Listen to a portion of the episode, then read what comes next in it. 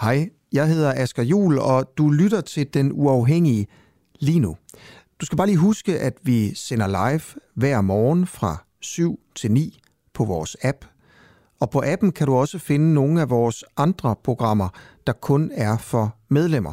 For eksempel podcasten Spionchefens Hemmelighed, hvor jeg prøver at finde ud af, hvorfor spionchef Lars Finsen er sigtet for at lægge statshemmeligheder. Hvad mener politiet, han har lægget? Hvorfor ordnede man egentlig ikke sådan det her i hemmelighed bag gardinerne? Hvilken rolle spillede Mette Frederiksen egentlig, og hvem er Lars Finsen? Nå, ikke mere om alt det. Du kan høre det i podcasten. Download vores app og bliv medlem, hvis du vil høre for eksempel det her program. Ja, og så slipper du i øvrigt også for den her irriterende besked i din daglige nyhedspodcast.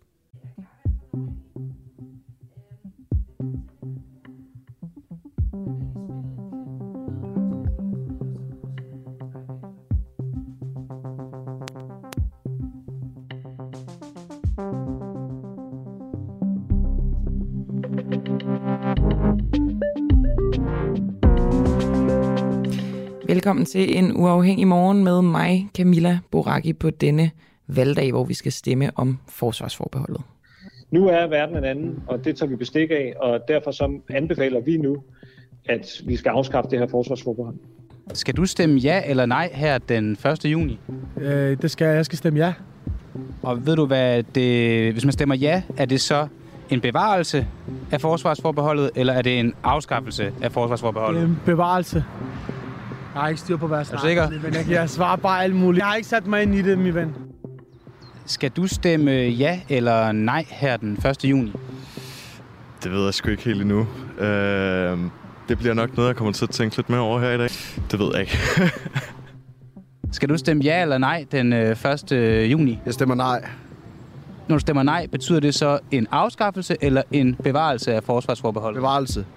Er du sikker? Nej. Jeg skal stemme ja. Jeg Nej. nej. Et nej medfører, at vi ikke er med i, i øh, forhandlingerne omkring krig og NATO og alle de der ting. Skal du stemme ja eller nej her den 1. juni? Jeg skal stemme ja.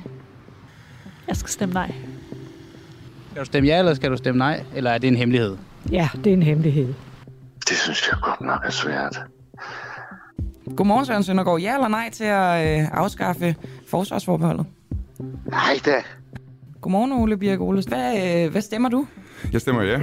Godt. Øh, Peter Seier Christensen, du er jo EU-ordfører i Nye Borgerlige. Ja. Så jeg starter bare med at spørge dig. Hvad stemmer du den 1. juni? Jeg stemmer nej. Godt så. Knud Brix, øh, stemmer du stadig nej i morgen? Det gør, det gør jeg da. Og godmorgen. Pelle Dragsted, har du fundet ud af, hvad du stemmer? Øh, ja, jeg ender med at stemme nej. Øh, Jens Rode, hvad stemmer du egentlig i morgen? Jamen, jeg stemmer ja. I dag er det valgdag, og når vi skal til stemmeurnerne, har mange deres valgkort med, hvis de ikke har glemt det. Valgkortet det indeholder oplysninger om ens navn og adresse, adressen på ens valgsted, dag og tid for folkeafstemning. Og så tiltaler valgkortet jo øh, enten med herre, og, eller frøken, som i mit tilfælde, eller fru. Og vi sad på redaktionen her og undrede os lidt over, om systemet tager højde for, om man har skiftet køn. Øhm, Ibi Pibi, du er kunstner, og det har du jo. Hvordan bliver du tituleret på dit øh, valgkort? Og godmorgen. Godmorgen. Øh, Jeg bliver tituleret frygten, så det tager man faktisk højde for, hvad der er jo rigtig fint. Okay. Er det noget, der be- betyder noget for dig, det her med, at du bliver tituleret korrekt? Ja, det gør det da helt klart, fordi det er jo øh, igen det er jo, øh, der, hvor man føler, man bliver anerkendt af systemet som det køn, man føler, man er. Så det synes jeg faktisk er vigtigt. Jeg synes, det er en fin, øh, det er en lille ting måske, men det er noget, der betyder noget i den store sammenhæng. Du er jo sådan en, man måske godt kunne kalde lidt for en systemkritiker også. Så, ja. men, men lige i det her tilfælde, der er det vigtigt, at systemet er- på din side.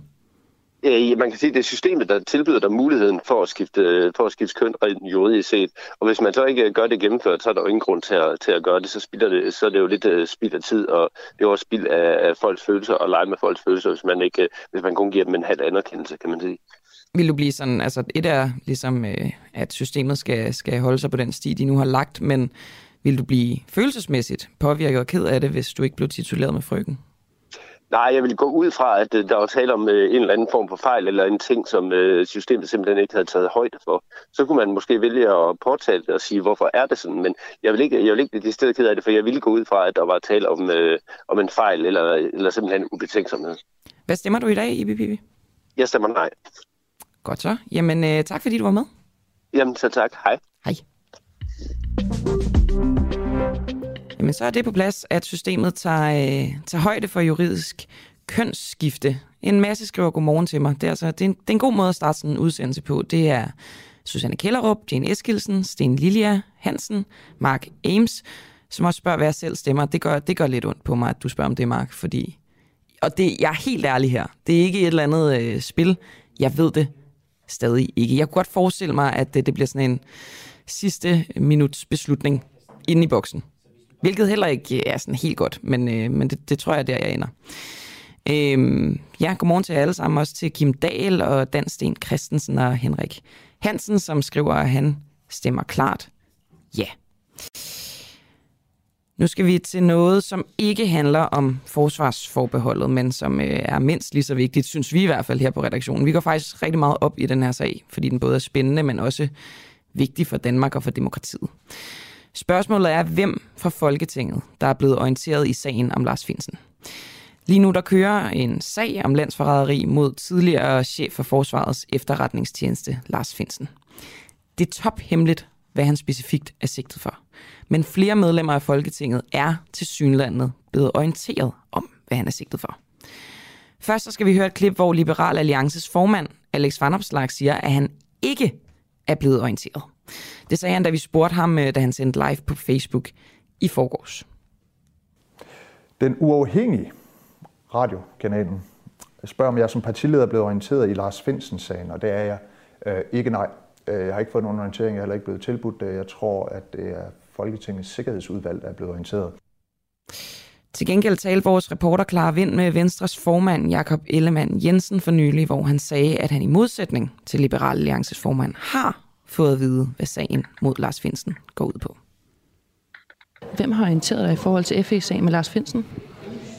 Øh, jamen, det har øh, den daværende justitsminister. Og har du orienteret nogen efter det? Nej. I går der gæstede øh, medlem af Folketinget Jens Rode, den uafhængige, hvor vi spurgte ham, om han var blevet orienteret i sagen om Lars Finsen.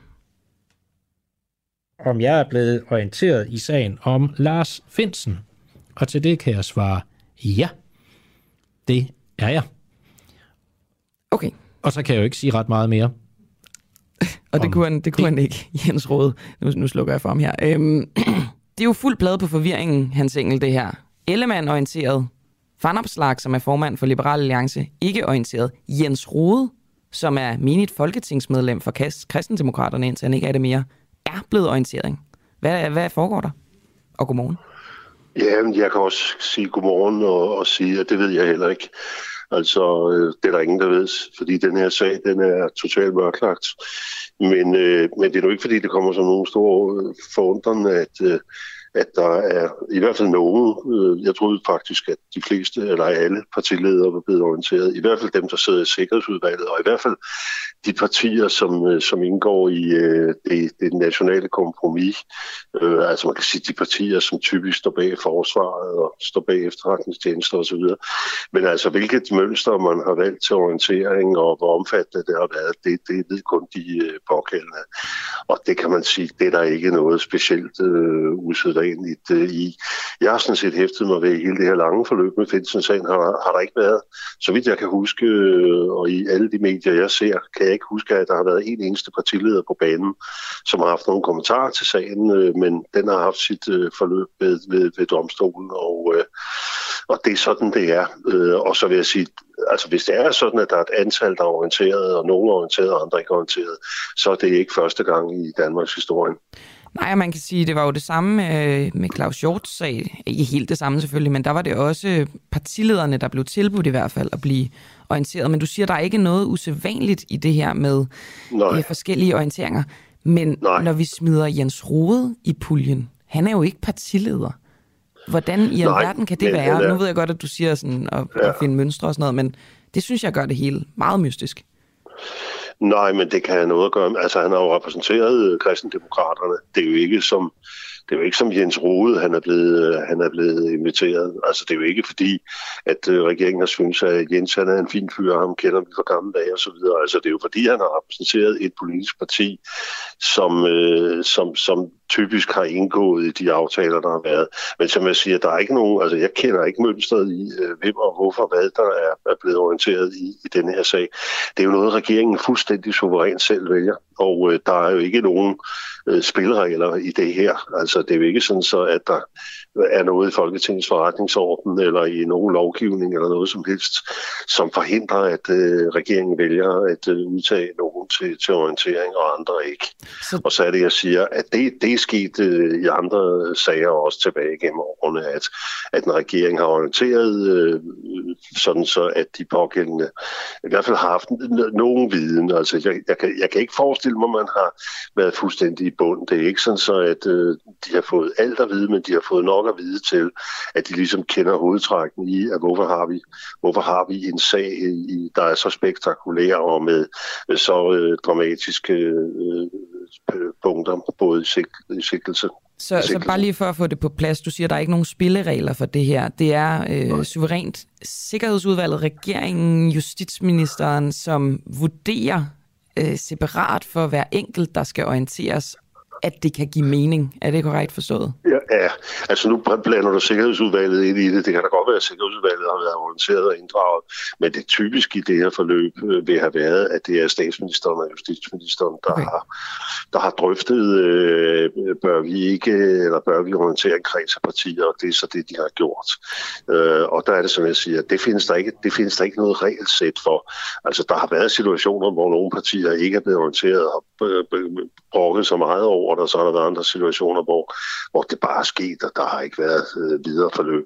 Så i, altså, i sig selv, det er mere, hvis man kigger på, denne, på det her forløb som sådan en, som, som en del af en, af en stor og formentlig meget kompliceret sag, så det er ikke sådan noget, hvor jeg falder ned af stolen og siger, gud, det har vi aldrig nogensinde oplevet før, eller det er meget mystisk eller meget specielt, og Nej. det er det ikke. Og det kan måske være, fordi du selv er tidligere justitsminister, og jeg er bare en uh, mini-journalist, der kigger på det udefra. Nej, det er fordi, jeg der... ved det.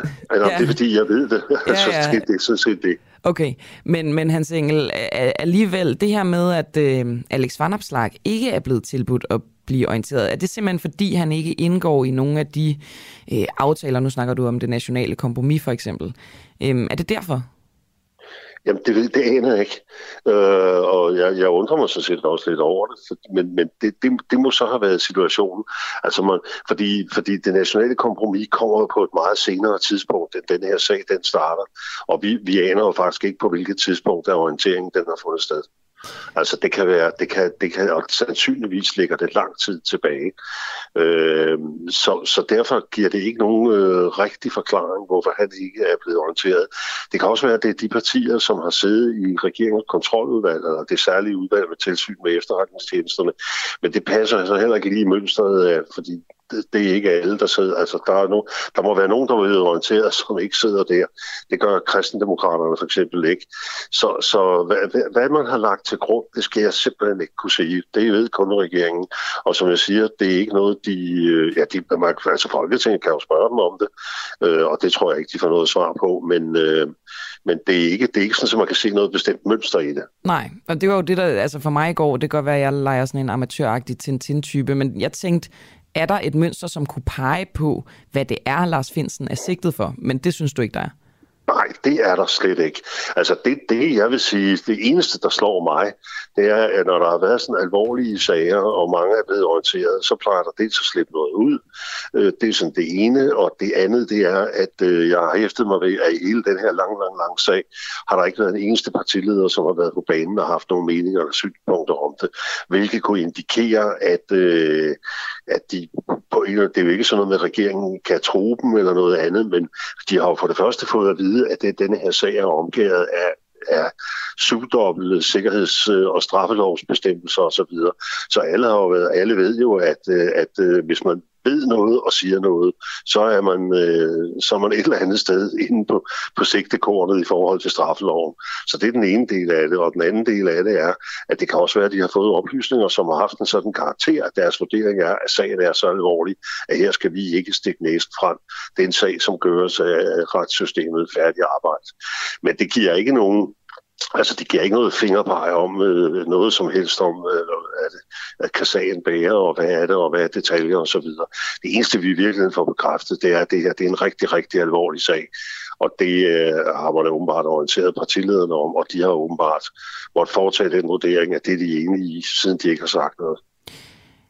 Det er jo påfaldende på en eller anden måde, at, og det er også noget, du selv har påpeget, og du er også inde på det nu, men de var jo, altså mange partiledere og andre MF'er var jo meget højt råbende i forhold til alt det med Claus Hjort. Og nu er de så fuldstændig stille. Altså, peger det på noget i hele den her det peger på, ja, det peger på, at de to sager kan sagtens på nogen en del af strækningen have nogle fælles træk, men at det grundlæggende er to helt forskellige sager. Okay. Okay. Det peger det i retning af. Det peger på, at den ene sag har, har en grad af alvor, eller havde det, fordi nu er, jeg vil ikke sige, at sagen er opgivet, men det er den i hvert fald lige for øjeblikket, øh, mens den anden sag har en helt anden grad af alvor. Så jeg tror simpelthen, at man skal, man skal ligesom indstille sig på, at det er, det er, ikke, det er ikke den samme sag. Det er ikke, det er ikke den samme tyngde, de sager har. Du siger, at øh, den her sag den er omfattet af altså, syvdobbelt øh, sikkerhed og og og så videre. Øhm, for offentligheden nogensinde svar på, hvad det her konkret drejer sig om? Nej, altså det, det tror jeg ikke. Altså det, det fulde billede vil vi jo ikke få. Altså det, det kan man jo se, hvis vi ser på hele forløbet, der har været, har der jo ikke været mange oplysninger, som er kommet ud. Så det kan godt være på et eller andet tidspunkt vil der, øh, øh vil der komme noget frem. Men altså om vi, om vi ligesom får det fulde billede, det, det stiller jeg mig noget tvivlende over for. Det gør jeg, det må jeg sige. Okay, jamen øh, tak for at være øh, med her. tak. Og, Selv tak. Øh, og god valgdag en altså. god dag. Tak. Hej. Hej. Om jeg er blevet... Om jeg er blevet... Det, det er altså nogle gange lidt svært for mig at trykke på knapper, det skal jeg altså beklage. Det, det er ikke min spidskompetence tydeligvis. Her var den rigtige knap. Så kan jeg fortælle, at enhedslistens tidligere socialborgmester i København, Mikkel Warming, har offentligt meldt ud, at han formentlig stemmer ja, formentlig stemmer ja til afskaffelsen af forsvarsforbeholdet. Det er jo altså fuldstændig imod partilinjen, kan man sige, og øh, vi prøver at få ham på, hvordan det kan være, at, øh, at han ligesom går ud mod sit eget parti og, og dets anbefalinger. Nu øh, skal vi tale om noget, som vi også talte om i går, og det er, hvorvidt Socialdemokratiets formand for Finansudvalget ikke har forstand på økonomi. Så er der også slået et øh, stort brød op. Det drejer sig om, at øh, Socialdemokratiets folketingsmedlem og formand for Finansudvalget, Jens Jol, han jubler over, at skattetrykket er historisk lavt. Øh, det gør han i et, et tweet, hvor han skriver, Nå for pokker, skattetrykket falder og er ikke set lavere siden Poul Slytter var ny statsminister. Ups, der røg endnu en skammekampagne i skraldespanden for borgerligheden. Og øh, det var faktisk et retreat fra Frederik I. Pedersen, som er cheføkonom i 3F. Og Frederik, betyder det lave skattetryk, at danskerne har fået flere penge mellem hænderne? Og godmorgen. Øh, godmorgen. Øh, det kan man ikke sige, eller det kan man ikke konkludere. Øh, der, det er klart, altså skattetrykket måler, hvor mange skatte og afgifter vi betaler som en del af vores bruttonationalprodukt. Og det falder så i år. Okay. Generelt fordi, at, at øh, skatterne de er lidt under pres i den nuværende situation, øh, især fordi, at vi har noget, der hedder pensionsopskatskatten. Altså når det går godt på de finansielle markeder. Vi har en enorm øh, pensionsformue og afkastet det bliver, bliver beskattet med 15,3 procent hvert år, og det har givet rigtig mange penge i kassen de sidste år, og det, i lyset af udviklingen på de finansielle markeder, så falder det proveny næsten væk. Så, så det kan man ikke sige, altså, at man kan ikke sige, at, at danskerne får, får, øh, får flere penge med hænderne. Men, men, men skattetrykket, som måles, øh, også fra Danmarks Statistik, det falder øh, historisk meget i år. Er der noget at juble over øh, i den sammenhæng? Altså jeg, jeg lavede det der tweet for at kan man sige, lidt drille øh, alle dem, som øh, skamrider vores skattetryk. Øh, det blev ofte fremhævet som øh, verdens højeste og noget, som er meget, meget forfærdeligt, og det bliver brugt som argument for netop at sætte øh, indkomstskatter ned, så folk kan få flere øh, penge mellem hænderne.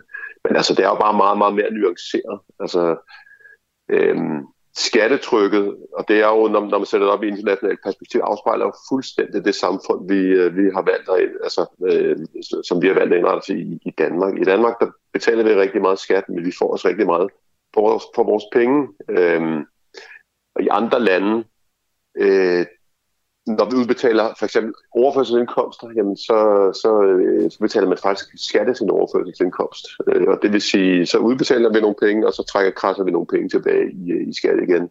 I andre lande øh, har man et skattefradrag for at have børn. I Danmark har vi en børnecheck. Øh, så det viser bare, altså det der med at måle skattetryk på tværs af lande og sige, uh, det er helt forfærdeligt, vi har verdens højeste skattetryk. Øh, det, det hænger jo på den måde, vi er valgt at indrette os på. Hvis nu vi valgte at udbetale øh, vores overførselsindkomster skattefrit, så kommer der heller ikke nogen øh, skatteindtægter tilbage til, altså den anden vej tilbage. Eller hvis nu vi gav et skattefradrag i stedet for en børnecheck, jamen, så kunne vi, skylde, så kunne vi simpelthen trylle skattetrykket øh, markant mm. lavere. Mm-hmm. Og så vil vi ikke ligge øh, som verdens højeste. Så, men altså, bottom line, man kan prøve at google det, og så skal man se, at øh, altså, hvordan skattetrykket det bliver brugt som argument for at, at, at, at sætte skat ned. Og skatten er sat rigtig meget ned i det her land øh, over, over en øh, lang årrække.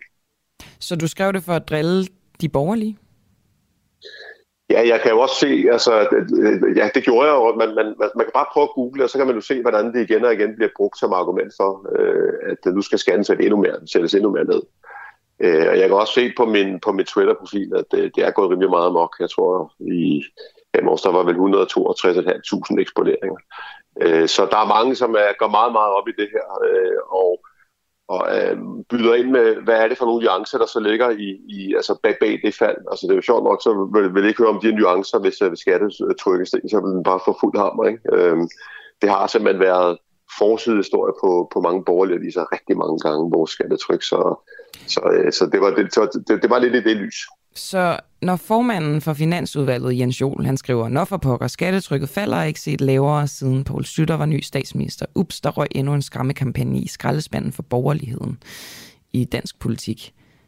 Det, det har han måske så egentlig ret i, eller hvordan? Ja, ja det har han faktisk. Fordi hvis nu skattetrykket det var stedet 4 procentpoint, og det var altså landet omkring 50, så har han fået fuld hammer. Ikke? Øh, og jeg tror, mange har udlandet netop et, et indtryk af, at, øh, at øh, når vi har et skattetryk på 50, jamen, så betaler vi nok 50% i indkomstskat. Men det er jo bare ikke tilfældet. Altså, vi betaler måske i gennemsnit 35% i skat af, vores, øh, altså af det, af det, vi tjener i går på arbejde. Ikke? Så der er også bare mange begreber i, i, i luften, men altså det her det er jo selvfølgelig også, når virksomheden betaler skat, du tanker din bil, og der er afgifter på det osv., osv. Jamen så, så kommer der også afgifter i skattekassen. Men de penge bliver jo så brugt på gratis skoler, øh, gratis sundhed, øh, gratis uddannelse osv., så vi får også noget for pengene.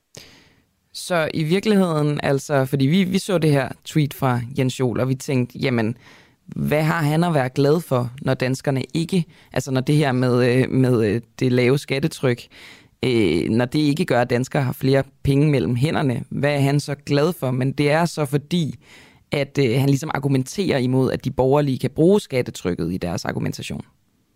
Det, er altså det, 100% sikker om at Google, altså så kan man jo se Liberale Alliance, Konservative Venstre, altså de bruger øh, skattetrykket øh, som argument for, at skatterne skal sættes endnu mere ned. Men skatterne er blevet sat rigtig meget. Indkomstskatterne er blevet sat rigtig, sat rigtig meget ned. Det var jo en bølge, som startede tilbage med Anders Fogh øh, der, da han kom til magten i, i 2001. Okay. Men øh, Frederik, du har vel også en, en form for slagside. Du er cheføkonom i 3F. Du, du hælder vel også mere til, til venstrefløjen end til højrefløjen i virkeligheden?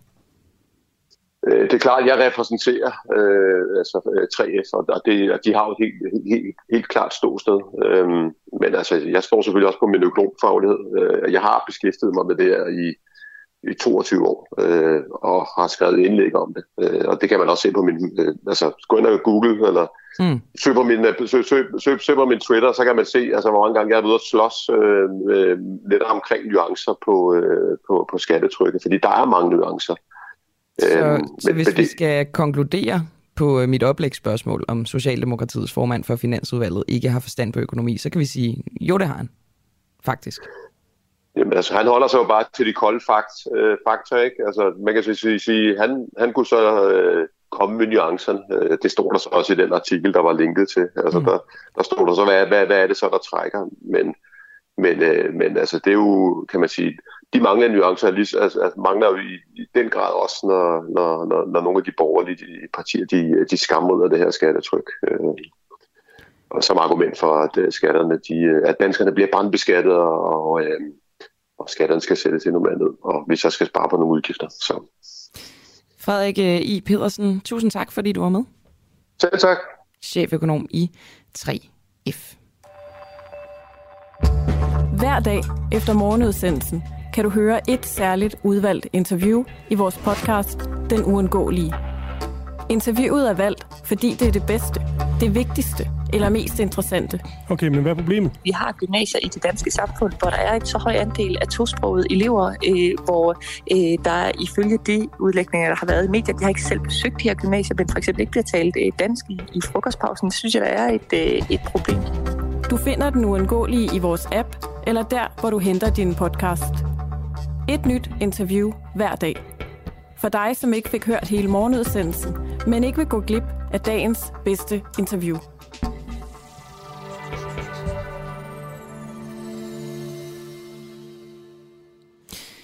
I går kunne Ekstrabladet erfare fra flere kilder, kilder, at Mink-kommissionen lægger op til en kritik af statsministeriet i den beretning om Mink-skandalen, som efter planen udkommer i slutningen af den her måned. Ifølge Ekstrabladets kilder fremgår det af høringsbreve, som kommissionen har udsendt til en række aktører, der har været til afhøring. Ifølge Ekstrabladets kilde er det en kritik, der går helt til toppen af statsministeriet. Det ved jeg, øh, at der er mange af vores lyttere her på Den Uafhængige, som går op i, og det gør vi sådan set også selv, så det skal jo blive interessant, øh, når beretningen ligesom kommer, kommer ud fra min kommissionen, og hvem der kan stilles til, til ansvar i det her, efter de mange, mange timers afhøringer. USA sender avanceret øh, missilsystem til Ukraine kan ikke ramme ind i Rusland. Nu bliver de ukrainske styrker forstærket yderligere, og de får nemlig tilføjet amerikanske HIMARS missilsystemer til deres våbenarsenal. Det bekræfter en højtstående embedsmand fra den amerikanske regering natten til onsdag dansk tid over for nyhedsbureauet Reuters. Missilsystemet findes i flere udgaver, men den udgave, som Ukraine modtager, kan ramme mål inden for 80 km afstand ganske præcist. Systemet findes også i en mere langtrækkende udgave, men ukrainerne må nøjes med den kortrækkende, fordi det fortsat er vigtigt for amerikanerne at udruste de ukrainske styrker med våben, som de ikke kan bruge til at ramme mål inden for Ruslands grænser. Det skriver den amerikanske præsident Joe Biden i et indlæg i avisen New York Times. Øhm, jeg har lyst til lige at gøre lidt reklame for, at vi på en eller anden måde helt særligt udvider sendefladen i dag. Nærmere bestemt i aften, hvor vi sender inden fra Christiansborg.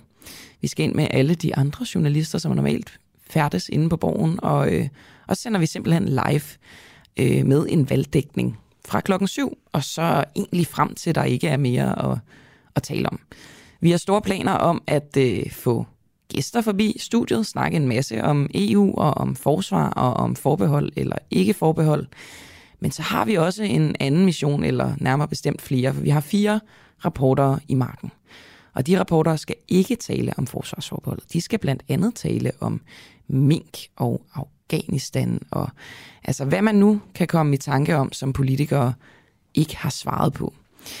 Så, øh, så det er sådan lidt en, et, et dobbeltsidet svær, vi, øh, vi sender ind på borgen. Men det er altså klokken 19, vi sender fra, både på appen og inde på vores øh, Facebook livestream, så kan I også kigge med med billeder. Det kan være, at det bliver lidt mere underholdende, end det normalvis er, hvor vi bare sidder her med en orange baggrund.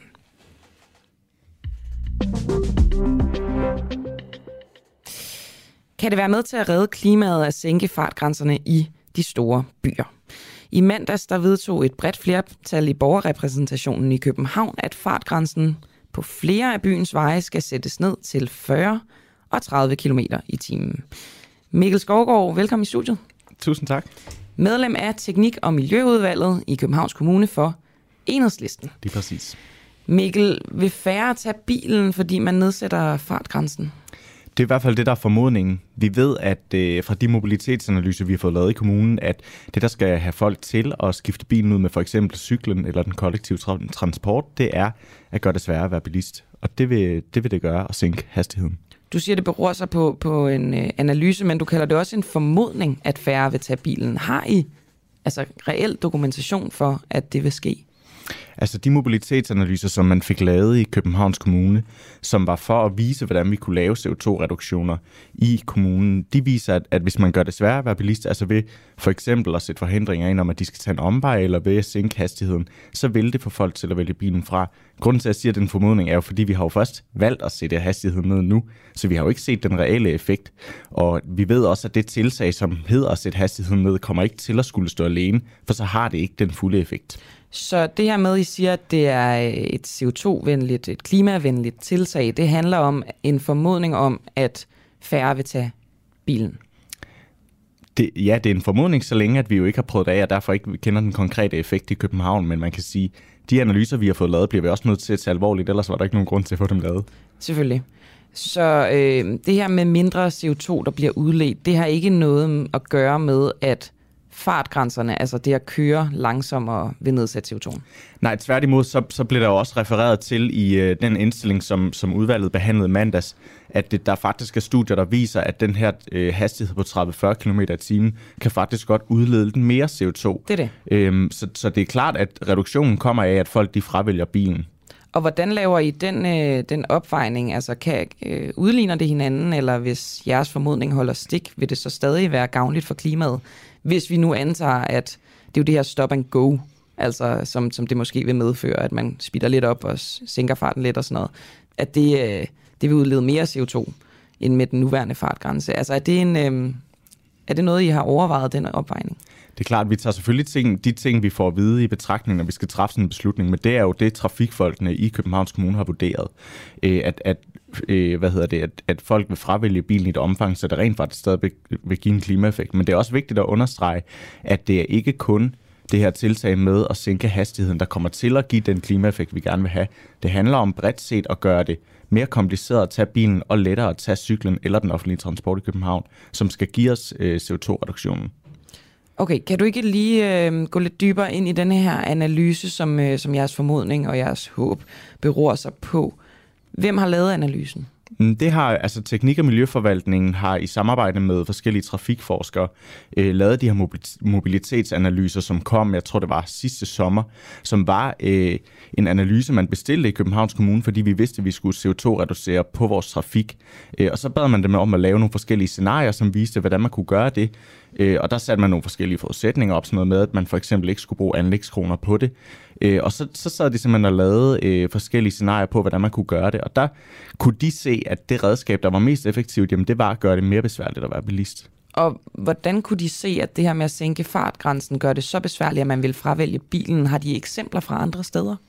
Mm, altså, der er eksempler fra andre steder, hvor man sænker fartgrænsen. Jeg tror for eksempel, det er i Gent, at man har gjort det. Øhm, men det, der er pointen, er jo generelt set, at man tager en trafikmodel, hvor man sidder og regner på, hvordan trafikken forløber, øh, og så putter de forskellige inputs ind for at se, hvilken effekt har det. Øh, så de har jo ikke siddet og kigget på alene, hvordan at, at trafikbegrænsningen, eller hvad hedder det, fartbegrænsningen, vil have effekt. De har kigget på, hvordan vil den have effekt sammen med andre for, øh, tiltag, som skal få folk til altså at andre irritationsmomenter for bilister i virkeligheden? Ja, irritationsmomenter for bilister, men jo også bare øh, det, man kan kalde sikkerhedstiltag, fordi det at sænke hastighedsbegrænsning er jo også en måde at skabe mere sikker trafik i en by, hvor der er rigtig meget trafik, som ikke kommer af bil. Er der mange trafikuheld? I København? Ja. Der er i hvert fald for mange. Hvor mange er det? Mm, jeg kan ikke huske det præcise tal, men vi har en vision om, at der ikke er nogen, der skal blive dræbt i trafikken i København, og det er der desværre stadigvæk folk, der gør. Okay, men er det her primært en klimating, eller er det en sikkerhedsting? Der er ikke nogen tvivl om, at det, der har været drivkraften for os, det er, at vi skal have en CO2-reduktion på trafikken. Men der er heller ikke nogen tvivl om, at når vi så skal sidde og vælge, hvad for tiltag, der skal give os det, så kigger vi jo også på andre faktorer. Øh, og når man så får sådan et, et tilbud herinde ad døren om, at vi kan lave en hastighedsbegrænsning, som jo så både giver os en CO2-reduktion, men også skaber højere sikkerhed, lavere støj, lavere luftforurening, så tager vi også det med i vores betragtning, når vi skal træffe beslutningen. Og øh, pengene, Mikkel, øh, der skal sættes nye skilte og chikaner mm. og så videre op. Der er også andre ting, der vil komme til at koste. Altså det bliver langsommere og dyrere at transportere varer. Det vil tage længere tid for pendlere at komme på arbejde osv. I det store billede, hvad vil det koste skatteyderne? Øh, vi har ikke fået nogen tal, som viser, hvad det vil koste samfundsøkonomien. Vi har bare øh, i budgettet afsat nogle penge til at indføre det her tiltag. Der er ikke nogen tvivl om, at det kommer til at koste noget. Det gør alle klimatiltag. Det er også det, der altså et eller andet sted forudsætning, at hvis vi gerne vil have den grønne omstilling, så skal vi også være villige til at punge ud. Og det har vi så sagt, at det er vi her. Men jeg man tænker, er også nødt til at tænker, med... når, når, undskyld, jeg afbryder dig, men det her med, at øh, det bliver dyrere og sværere og langsommere at transportere varer ind til, til hovedstaden. Vi har i forvejen, øh, du ved, øh, kæmpe efterspørgsel og et udbud, der ikke kan følge med, som skaber en kæmpe inflation. Har I overvejet, at det her kan puste til en inflation? Mm, Nej, altså for det første, så er det jo først indfaset fuldt i 2025, så den, den inflation, vi har lige nu, kommer slet ikke til at være øh, aktuel på det tidspunkt måske. Men Måske. det der, ja, ja, vi ved jo ikke, hvordan fremtiden udvikler sig 100%, sådan kan man ikke, øh, altså det, det, det kan vi ikke vide. Øh, men, men det, jeg også bare bliver nødt til at sige, er, at Udover at ja, det er rigtigt, at det gælder også varetransport, at man kommer til at skulle køre eller følge de hastighedsbegrænsninger, der er, så øh, hvis, hvis vores øh, undersøgelser holder stik, jamen, så vil det jo betyde, at der er nogen, der fravælger bilen. Og det vil jo ikke være for eksempel varetransporten. Så alle dem, der sidder tilbage og stadigvæk kører bil i København, for eksempel fordi der skal vare frem, de vil jo så måske endda komme lettere frem i myldretiden, fordi der vil være mindre trafik på gaderne. Det kunne man jo håbe på øh, blev en af effekterne af, at vi får færre biler, og, og at flere vælger den, den grønne transportform.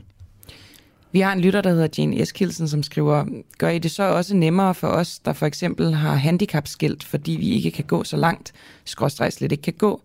Skal vi stadig tage bilen, eller gør I det nemmere med det offentlige? der er altid folk, som, som stadigvæk kan være nødt til at tage bilen. Der vil være nogen, som har et handicap, der godt kan tage kollektiv øh, trafik. Og der, der har jeg det sådan, uanset om vi sat hastighedsgrænsen ned eller ej, så er det da en opgave, vi hele tiden har at skulle forbedre den. Og det gør vi også løbende. Altså, da man lavede en, en omlægning af busnettet i København, jamen, så har vi jo gået i gang med at kigge på, at den omlægning god nok? Mm. Øh, og har også allerede vedtaget i, i den lille budgetforhandling, der var her i, i foråret, at man skulle genindføre et par busstop, øh, for eksempel på Nørrebro, fordi vi kunne se, at det manglede der. Så det er en opgave, der er uanset. Men jeg vil også sige, de mennesker, som er nødt til at have en bil, for, for eksempel fordi de har et handicap, de kommer stadigvæk til at kunne køre bil. Og som jeg sagde før... Men de kommer til at transportere sig langsommere. Det kommer til at gå langsommere, men til gengæld vil der så nok også være den, den øh, trafik mindre, som gør, at hvis man skal transportere sig i myldretiden, jamen, så kan det endda være, at det kommer hurtigere frem. Det har I en formodning om i hvert fald. Men det er alt sammen formodninger, fordi vi sidder og kigger på fremtiden, og vi ved aldrig præcis, hvordan mennesker agerer. Og sådan vil det altid være, når man laver politik. Så det er en, øh, det er en test? Nej, det er ikke en test, fordi vi kommer til at indfase det i hele København, men vi starter med at gøre det øh, i en bydel ad gangen, og på den måde, så kan, kan man sige, så får vi også erfaringer løbende. Men når det så er sagt, altså Københavns Kommune, de har øh, lavet trafik- og vejtiltag øh, i, i øh, over 100 år, så, så de er rimelig dygtige til det, og jeg har stort tiltro til, at det kommer til at blive øh, rullet ud på en rigtig fornuftig måde. Jeg synes, vores lytter Ulrik har en meget god pointe. Hvad med os, der har skiftet til elbil? Nu vil de ikke have os til at bruge den. Det er rigtigt. Altså i princippet, så vil vi jo have færre biler i København, uanset om de kører øh, på fossile brændstoffer eller på el. Og det handler mest alt om, at biler fylder meget, og vi gerne vil have mindre trængsel i København. Men er det ikke, Mikkel, undskyld, jeg afbryder dig en lille smule naivt at tro? Fordi altså, folk vil jo altid tage bilen. Det er jo en, øh, en luksuriøs transportform. Øhm, så det er måske naivt at tro, at man ikke kommer til det. Og nu bliver alle dem, der så trods alt har skiftet til en mere klimavenlig løsning i form af en elbil, de bliver så også straffet med det her tiltag. Jeg synes jo ikke, det er naivt at tro, at folk de vil fravælge bilen. Det vi kan se, der er nogle af de vigtige øh, ting, der gør, at man tager bilen af, at som du siger, det er luksuriøst. Man har sparer for eksempel tid på det. Øh, og ved at for eksempel sige, at nu, nu gør vi faktisk sådan så, at cyklen eller den kollektive transport, den kan kon- konkurrere med bilerne. Så kan det være, at det bliver det mindre luksuriøst, og man så vælger den fra. Det er jo det, der er, altså, det, det, det undersøgelsen beror på, de her øh, mobilitetsundersøgelser, som jeg har nævnt. Og det er rigtigt, det er godt, folk har skiftet til en elbil. Men det betyder jo ikke, at man skal køre i den hver eneste dag de personer, der har omstillet til elbiler, når de så for eksempel skal køre i sommerhus, eller hvad ved jeg, hvor man måske stadigvæk vælger at tage bilen, så er det skide godt, de øh, kører i en elbil, men det betyder ikke, at man skal køre ind i bilen hver eneste dag i den. Okay. Jeg, jeg synes, det lyder så meget at forvente af folk at investere i en elbil, men så ikke kunne bruge den sådan, ja, Altså, så blive en form for øh, irriteret i hvert fald i form af de her tiltag. Øh. Men der bliver bare nødt til at sige, at københavnerne bruger i høj grad ikke deres bil. Altså jeg tror, det er øh, 30 procent af de københavnske husstande, der har en bil, og det er under de 30 procent, som kører i den hver dag. Jeg tror endda, det er, det er meget lavere. Jeg kan ikke huske de præcise tal, det beklager jeg, men, men det er langt de fleste københavnere har bilen stående og bruger den i weekenden for eksempel. Men der er jo masser af trafik inde i København. Ja, og det er primært pendler. Præcis. Mm. Så, så der er jo, altså, Men dem, der er jo dem, folk, der bruger bilen. Selvfølgelig i er bilen, der det, og dem skal vi så have til at pendle på en anden måde. Det kan man sagtens gøre. 2025, siger du.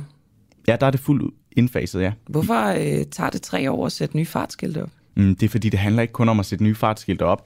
Det handler også om, at de veje, vi har, de skal være gearet til den hastighed, man har. Så, så det hjælper ikke noget, vi bare siger, nu må du kun køre 30 km i timen her, hvis vejen ligger op til at køre 50 eller 60 km i timen. Øh, det, det bliver man nødt til at tage hensyn til, fordi vi kan heller ikke bare indføre politik og så ikke følge op på det. Så nogle af de penge, der er sat af, er jo også sat af til, at man skal lave øh, øh, vejene om, altså vejenes forløb, simpelthen sige, okay, hvis en vej ligger op til, at man kører 50 øh, km i timen, så kan det være, der skal bump ud for eksempel, så vi sikrer, at folk overholder hastigheden. Hvor meget olie, øh, altså et fossilt brændsel, skal der, øh, eller går der til den asfaltering af nye veje? De tal kender jeg ikke. Altså, det, det må jeg være helt ærlig. Men, øh, der må jo, være en, det ved vi jo godt, ikke? Så Jamen, det er der det er altid. en kæmpe CO2-udledning i der, virkeligheden. der, er, der er CO2-udledning, når vi laver forskellige anlægsprojekter, men vi er jo i gang i kommunen med at omlægge vores, øh, det, altså arbejdsmaskinerne for eksempel, er vi ved at omlægge til el, så, så, så den proces er i gang. Men I har ikke lavet den beregning fra, hvad, altså, hvad den her implementering vil koste i CO2-udledning. Den har I ikke lavet, til trods for at tiltaget jo går ud på at reducere CO2'en. Jeg har ikke set, at øh, kommunen har lavet beregninger på, hvad det vil koste at anlægge de her forskellige projekter, men det er heller ikke øh, vanligt, at man gør det. Det du bare skal huske på er, at det er rigtigt, selv hvis der er, en, eller der er formentlig en CO2-reduktion, fordi nogle af de maskiner, vi vil bruge, stadigvæk øh, ikke kører på el for eksempel. Men det vil jo være en her og nu udledning, hvor at den øh, udledning, vi fjerner over de næste mange år, vil, vil være bestandig, gælde permanent. Er det ikke mærkeligt, øh, som altså en i et meget grønt parti, ønsker du ikke, at man har lavet den her beregning på forhånd?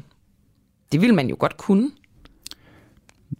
Det, altså det, det er jo tit, øh, jeg tror, jeg vil sige det sådan, at information er godt, øh, helt grundlæggende set, og det vil også have været fint at have set sådan en beregning, men det vigtigste for mig er, at vi laver tiltag, der virker på sigt, og som giver os de CO2-reduktioner, vi har brug for.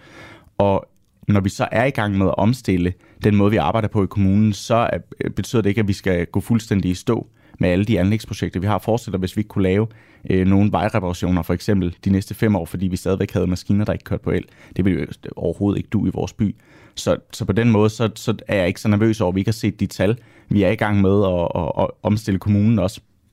Når du siger, at øh, vejene skal være gearet til den øh, hastighedsbegrænsning, der nu skal være, hvordan er det konkret, at en vej bliver gearet til det? Mm, Der kan man bruge forskellige tiltag, som jeg for eksempel sagde, det kan være bump, det kan også være nogle steder, man skal indsnævre vejen. Altså hvis der er brede vejbaner, det kan man jo se på motorvejen, de er jo ret brede, fordi folk kører meget stærkt. Og, og de ting hænger sammen, så det handler om simpelthen at, at, altså hvad kan man sige, få vejen til at lægge op til at køre langsommere. Okay. Jamen, øh, jeg, jeg tror stadig ikke helt, jeg, jeg kan godt se din, øh, din pointe med, at øh, det ligesom er en langsigtet øh, løsning for CO2-udledningen, det her med, at, at det bliver sværere at køre bil i byen. Jeg tror stadig ikke helt, at jeg forstår, at du ikke øh, vil være enig i, at det kunne have været rart at se en CO2-beregning for, hvad det vil koste. Nej, men altså, som jeg Kunne det, sagde... ikke have været rart, altså, kunne det ikke have været den bedste af alle verdener at se den udregning? Jo, det kunne det måske godt. Altså, som jeg sagde, information er jo godt, og, og den information havde måske også været fin at have. Jeg tror bare ikke, det havde ændret på, at når vi skal lave den grønne omstilling i København, hvor det også gælder om at kigge på den trafik, vi har, så vil det så længe at alle vores maskiner ikke kører på el og sådan nogle ting, øh, så vil det også koste CO2. Det gør den daglige drift af kommunen jo helt generelt. Så vores primære opgave er jo, at imens vi laver klimatiltag for byens øh, borgere, som sikrer, at vi kommer i mål i hele byen, jamen, så kigger vi også på kommunen, vores egen forretning, og det gør vi. Og så længe vi gør det, så er jeg fortrøstningsfuld nok omkring, at, øh, at vi godt kan lave projekter, som ja, udleder CO2, ligesom en hel masse anden menneskelig aktivitet, men som overhovedet ikke vil være en bombe af CO2, fordi vi jo allerede laver arbejde ude omkring i byen. Jeg husker det som om, at øh, enhedslisten var med til at vælte Benny Engelbrecht, da han havde tilbageholdt øh, udregninger om øh, CO2-udledninger i forbindelse med Lynetteholmen. Så det må vel være vigtigt. Det er vel ikke bare information, det er vel også vigtige tal. Det var så ikke i forhold til Lynetteholm, jeg mener, det var i forhold til infrastrukturaftalen. Men det er rigtigt, hvis jeg havde siddet med informationer og nægtet at dele dem, eller øh, hvis forvaltningen havde siddet med informationer og nægter at dele det med os politikere eller løjet for os, så ville det være et kæmpe problem, men det er, ikke, det er jo ikke det, der er tilfældet. Der er ikke nogen, der benægter, at der er øh, CO2-udledning, når man kører på benzin i en arbejdsmaskine for eksempel. Mm. Det er bare ikke... Øh, De er bare ikke blevet lavet. de er bare ikke blevet lavet, og det handler jo om, at projekterne ikke har en størrelse, hvor at, øh, at, at det vil være så stort et problem, at vi skal overveje at være. Okay. Tak for det, Mikkel Skovgaard. Tak fordi du kom i studiet. Du er medlem af Teknik- og Miljøudvalget i Københavns Kommune for Enhedslisten. Og god valgdag. Hvad Ja, stemmer du egentlig? Jeg stemmer nej. Det er godt. Hver dag efter morgenudsendelsen kan du høre et særligt udvalgt interview i vores podcast Den Uundgåelige. Interviewet er valgt, fordi det er det bedste, det vigtigste eller mest interessante. Okay, men hvad er problemet? Vi har gymnasier i det danske samfund, hvor der er en så høj andel af tosprogede elever, øh, hvor øh, der ifølge de udlægninger, der har været i medier, de har ikke selv besøgt de her gymnasier, men for eksempel ikke bliver talt øh, dansk i, i frokostpausen. Det synes jeg, der er et, øh, et problem. Du finder den uundgåelige i vores app, eller der, hvor du henter din podcast. Et nyt interview hver dag. For dig, som ikke fik hørt hele morgenudsendelsen, men ikke vil gå glip af dagens bedste interview.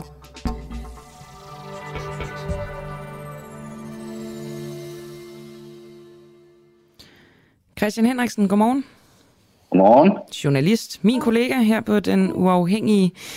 Hvad skal vi lave i aften? Øh, jamen, vi skal jo ind på øh, Christiansborg, og øh, ja, i princippet dække det her, øh, den her valgdag, det jo er i dag. Det er jo en festdag. Danmarks demokratiske styre bliver fejret, og det skal vi jo ind og være en del af. Jeg, jeg, jeg får lyst til at uh, citere Rune Lykkeberg og sige, det der med at, at sige, det er en demokratisk festdag, det er det for demokratiet, det er sgu lidt sådan. Er det ikke bare fordi, vi gerne vil altså, have lidt røre i andedammen i virkeligheden? Jo, jo, og så er det også fordi, at der er, nu er der en dag, hvor alle øh, politikerne er inde på Christiansborg, og vi har jo øh, så mange spørgsmål, vi gerne vil stille dem, også som ikke handler om forsvarsforbeholdet, så vi har jo bare lidt set en, en gylden anledning til at komme ind og, og rode lidt rundt derinde, og så måske få, få nogle af alle dem, der ikke normalt gider snakke med os i tale. Jeg har jo et øh, spørgsmål til øh, regeringen, nærmere bestemt øh, integrationsministeren, øh, inspireret af Rosa Lund fra Enhedslisten. Øh, det her med, at øh, de vil gerne have et asylcenter i Rwanda.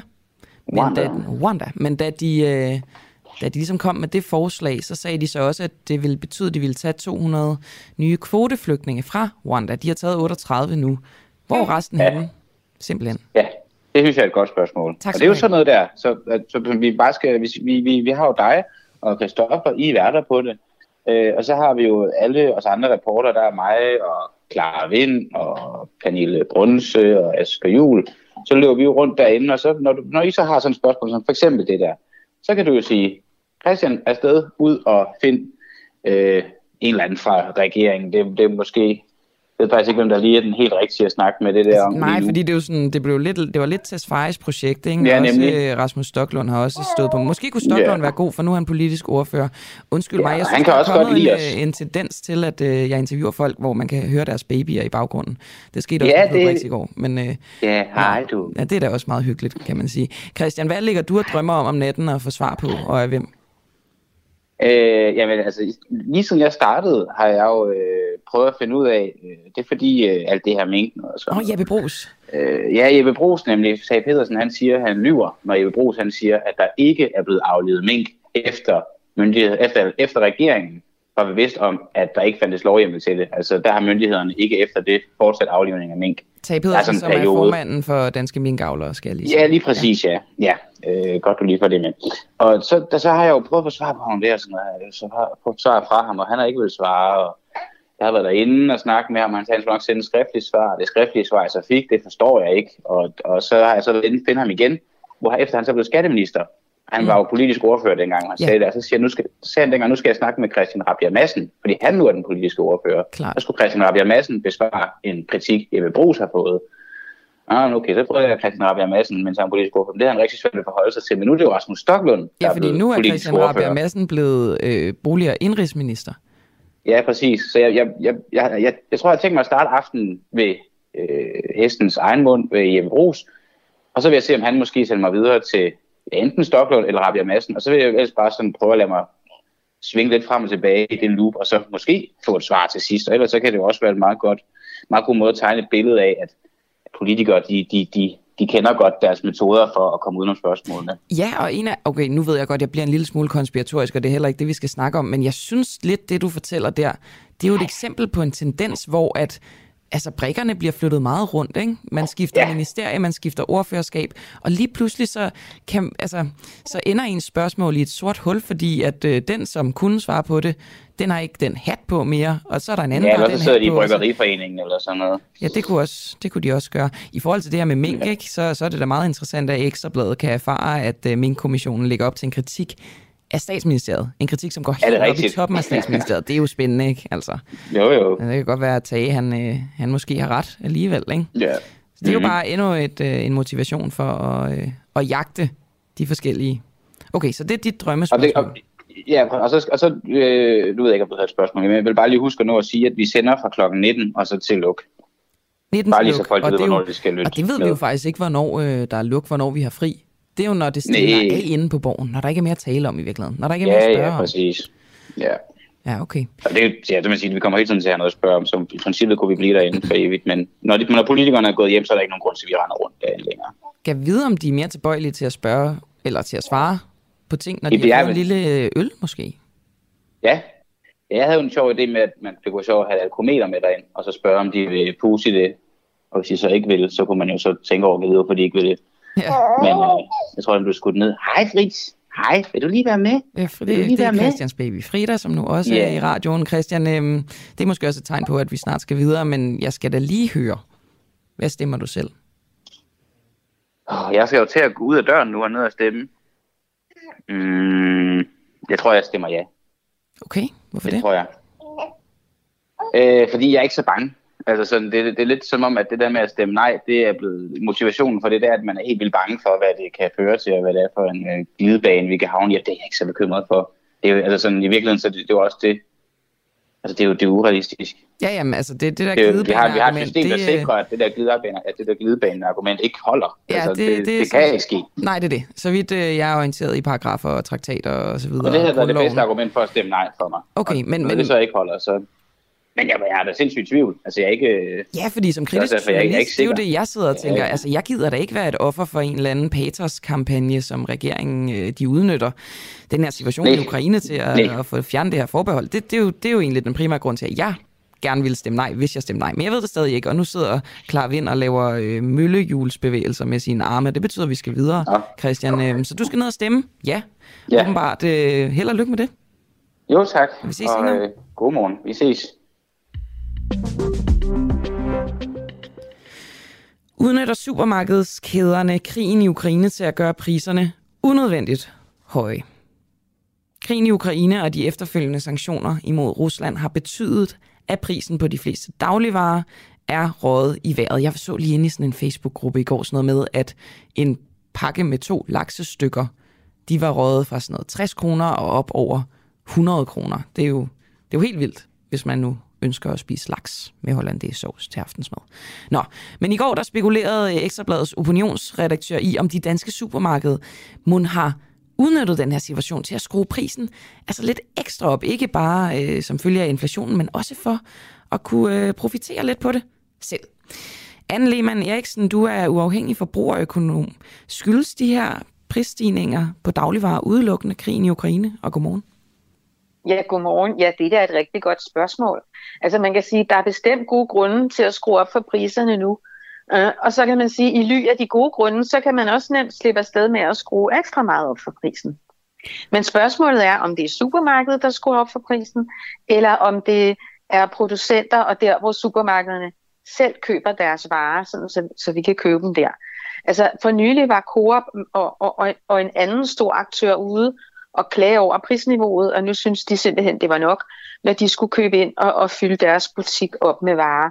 De vil simpelthen ikke finde sig i det, og de truede med at kigge efter andre leverandører.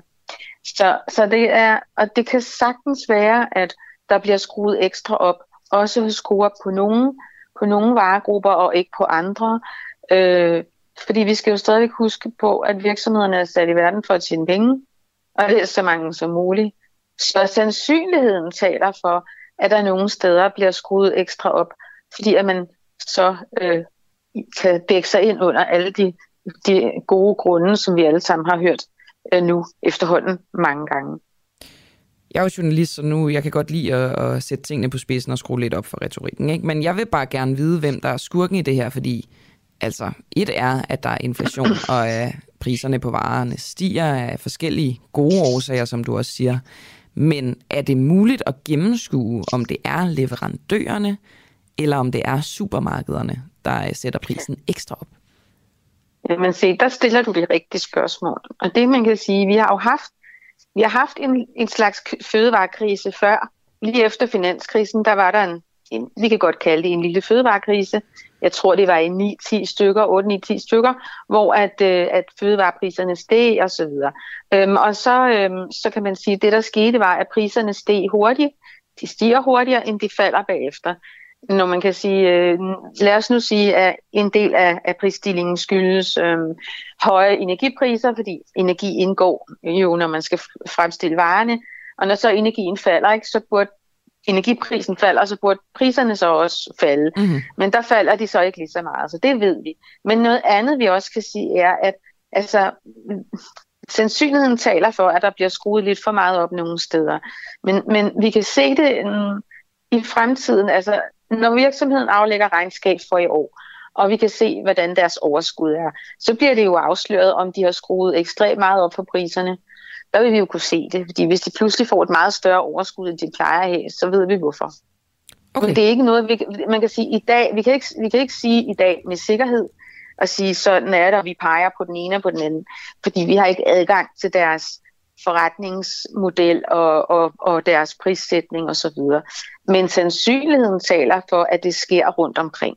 Det behøver ikke at ske alle steder, øh, men sandsynligheden taler der for det. Og vi vil kunne få svaret lidt ude i fremtiden. Det kan du måske ikke bruge til noget lige nu. Jo, øh, jamen det, jamen men, det kan jeg faktisk, og jeg røg faktisk lidt ud af mit, uh, mit spørgeflow, fordi at jeg tog en note, hvor jeg skrev, husk det, vi skal tjekke virksomhedernes uh, regnskab, om de har ja, udnyttet det her. Ja, det skal man, det kan man så gøre efterfølgende, ikke også? Ja. Men det kunne være en måde at se det på. Øh, men, men, men man kan sige, der er også en anden skurk i det her.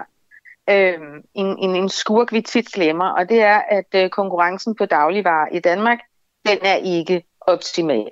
Og det er ikke noget, jeg finder på. Det har vi Konkurrence- og Forbrugerstyrelsens øh, ord for. Ja, vi, det har, vi har faktisk ikke bare ord, vi har rapporter, øh, hvor de har undersøgt det. Og når de øh, kører frem med det her, og konkurrencen ikke er optimal i Danmark, så, øh, så piver øh, dagligvarerbutikkerne og siger, nej, nej, vi tjener ingen, nærmest ingenting på vores varer og så videre. Ikke? Øh, så, øh, så, så sandheden er nok, at, øh, at der er andre skurke end bare krigen i Ukraine og inflationen og fødevareknaphed og hvad ved jeg. Der er også en konkurrence, som halter. Og så er vi også i Danmark så heldige, kan man sige, at vi har en første plads i, at vi har toppriser på forbrugsvarer i hele EU. Vi er simpelthen det dyreste land i EU. Øhm, altså så, på, på så mål det, sådan gennemsnitligt på dagligvarer? Øhm, ja, på forbrugerpriserne. Det er øh, EU. De, de, øh, der er sådan, Danmarks Statistik sender tallene ud en gang om året, øh, hvor øh, man kan sige, der, der sker sådan en sammenligning mellem prisniveauet i alle EU-landene. Og der ligger vi på en Altså hvis gennemsnit ligesom er 100, så ligger vi på, jeg, jeg mener det er 143. Vi er det dyreste land. Norge er dyre, men Norge er jo ikke et EU-land, det er et EØS-land. Så øh, ja, vi er de dyreste, og det glemmer man tit. Vi har også fuld fødevaremoms. Vi har 25% moms på alle varer i Danmark, og det har vi også på, på madvarer. Men i andre EU-lande har det differentieret moms, således at mad det har en lavere momssats. Øhm, og så kan man sige, øhm, det er jo rart for dem, fordi selvom at de så får deres, deres inflation er nogle steder højere end i Danmark, øhm, men, øhm, men man har på en eller anden måde ved at have lav fødevaremoms jo fredet fødevarene en lille smule. Ikke? Anne, nu øh, laver jeg lige en hurtig trepunktsvending, og det er ikke øh, egentlig det, du er, øh, der er aftalen med dig, vi skal snakke om, men jeg kom sådan til at tænke på det her med den forhøjet forbruger forbrugertillid, eller, eller mangel på sagen, det er jo ikke for højt, det er faktisk for lavt. Den lave forbrugertillid, den, den, den, den er- historisk lave forbrugertillid. Den Jeg laveste jeg jeg vil siden bare- målingen er blevet, blevet til. Ja. Ja, lige præcis. Ikke, ikke engang under finanskrisen øh, i 8 Nej, nej. var den så nej, lav. nej. Det, var, det var vand ved siden af. Ja, lige præcis. Altså, der, der, der vil jeg bare gerne lige hurtigt høre dig, vi ikke så lang tid, men hvad tænker du om den måling? Fordi det er jo også noget, der handler om øh, folks følelser på en eller anden måde. Vil det også have en indflydelse på folks øh, forbrugeradfærd, og i sidste det- ende på, på sikkert. samfundsøkonomien? Ja, det, det, det, det kan det sagtens. Altså, man kan sige, at det er en meget negativ forbrugertillid. Altså, der er ikke en matematisk sammenhæng med, at når der er lav forbrugertillid, så smækker vi punkten komplet i. Nogle gange er der sammenhæng, men det, det er ikke sådan, at du kan lave parallelt. Det det. Men det er klart, at, at, at når den er så negativ, som den er nu, så afspejler den en bekymring. Folk er bekymrede. Det der med, at krigen i Ukraine, og vi hjælper faktisk og sender våben og sådan noget, det er en meget særlig situation. Øh, og det er lige en, hvad skal man sige, en ombæring for tæt på. Øh, så mange spekulerer der på, hvad ender det her med? Øh, og det gør der, at når man svarer, øh, så svarer man øh, meget negativt. Ja. Men omvendt, følelser, så kan vi ikke? se, ja, det er følelser, men når vi så ser på handling, så kan vi se, at der bliver bestilt rekordmange ferier lige nu. Og det er altså, det er ferier ned sydpå til sommerferier. Dyre, dejlige sommerferier, fordi der skal ikke mangle noget, hvad angår sommerferie i hvert fald. Øhm, og charter, charterturismen øh, får et comeback efter et par år, hvor det har været svært at komme afsted. Så det er en høj prioritet. Så, så man kan sige, der er mange brækker i det her spil, hvor at man kan sige, det passer egentlig ikke rigtig sammen. Øh, men på den anden side, så er der helt sikkert øh, noget, som der, altså den her negative måling vil manifestere sig. For eksempel, at man holder lidt igen, hvis man havde tænkt, nu vil jeg bygge ud huset, vi skal lige have et ekstra værelse, eller vi skal have en kanap på, eller hvad ved jeg, en carport. Noget, at man måske lige ser, tænker, ah, du hvad, vi ser lige tiden an, vi venter lige og ser, fordi Men kunne nu det ikke have en positiv effekt på, på inflationen, at efterspørgselen ja. bliver, øh, bliver sænket en smule? Så den Jo, passer det er godt. Jo, jo, det er kun godt. Altså, hvis vi lader være at bruge en hel masse penge på alt muligt, ikke, så kan vi være med til at holde inflationen øh, i ave, så at sige. Ikke? Øhm, og man kan sige, at den negative forbrugertillid, der er nu, af gode grunde, den vil også helt sikkert øh, få nogen til at tøve og, og, og, og, og købe og gøre mindre, end de ellers ville. Men omvendt så ser vi altså også, at øh, i den ligning er der også nogen, der vender den anden vej. Altså, vi skal ud og rejse, og vi skal lige have, Lev livet. have fyret den der sommerferielyst, eller vi mangler ligesom at komme på ferie, øhm, fordi vi har været spærret lidt for meget inde i lidt for lang tid. Så den skal altså også lige fyres af. Men altså, vi har stigende boligrenter og sådan noget, så der er god grund til, at, øh, at forbrugertilliden er faldet. Og hvis jeg så laver en øh, uvending tilbage til der, hvor vi startede, øh, Anne Lehmann Eriksen, du er uafhængig forbrugerøkonom, og, øh, og konklusionen må være, at supermarkedskæderne med al sandsynlighed, og også leverandørerne, udnytter øh, krigen i Ukraine til at gøre priserne endnu højere, end de er i forvejen. Ja, det, det taler sandsynligheden for, at nogen gør. Det er ikke sikkert, at alle gør det, men der er helt sikkert nogen, hvis du ser på hele øh, kæden, øh, så er der helt sikkert nogen i kæden der af lidende, som, øh, som, som øh, trykker på speederen, hvad angår prisstigninger. Ikke? Tak fordi du var med. Ja, værsgo. Ha' en god dag. I lige måde. Anne Lehmann Eriksen, uafhængig forbrugerøkonom. Hej, du lytter til Den Uafhængige på podcast. Husk, at du også kan lytte med, når vi sender live hver morgen kl. 7. Download vores app, Den Uafhængige, og tryk på play-knappen. Det er helt gratis. Jeg vil gerne have, at I ringer ind til mig, jer der lytter med. Øh, det vil jeg gerne, fordi jeg synes, jeg gad godt, jeg har snakket med så mange politikere og eksperter og alle mulige forskellige om det her forsvarsforbehold. Men jeg har faktisk ikke snakket med nogen, der ligesom mig er menige vælgere. Manden på gaden, tror jeg, man kaldte det engang. Det betyder ikke, at det skal være en mand. Det betyder heller ikke, at du skal være på en gade. Det betyder bare, at du skal lytte med, og så øh, hvis du gerne vil fortælle mig, hvad du stemmer i dag, og hvorfor, så ring øh, eller skriv en sms ind til øh, 1245 DUAH, et mellemrum, og så øh, din besked, hvis øh, vi må ringe dig op.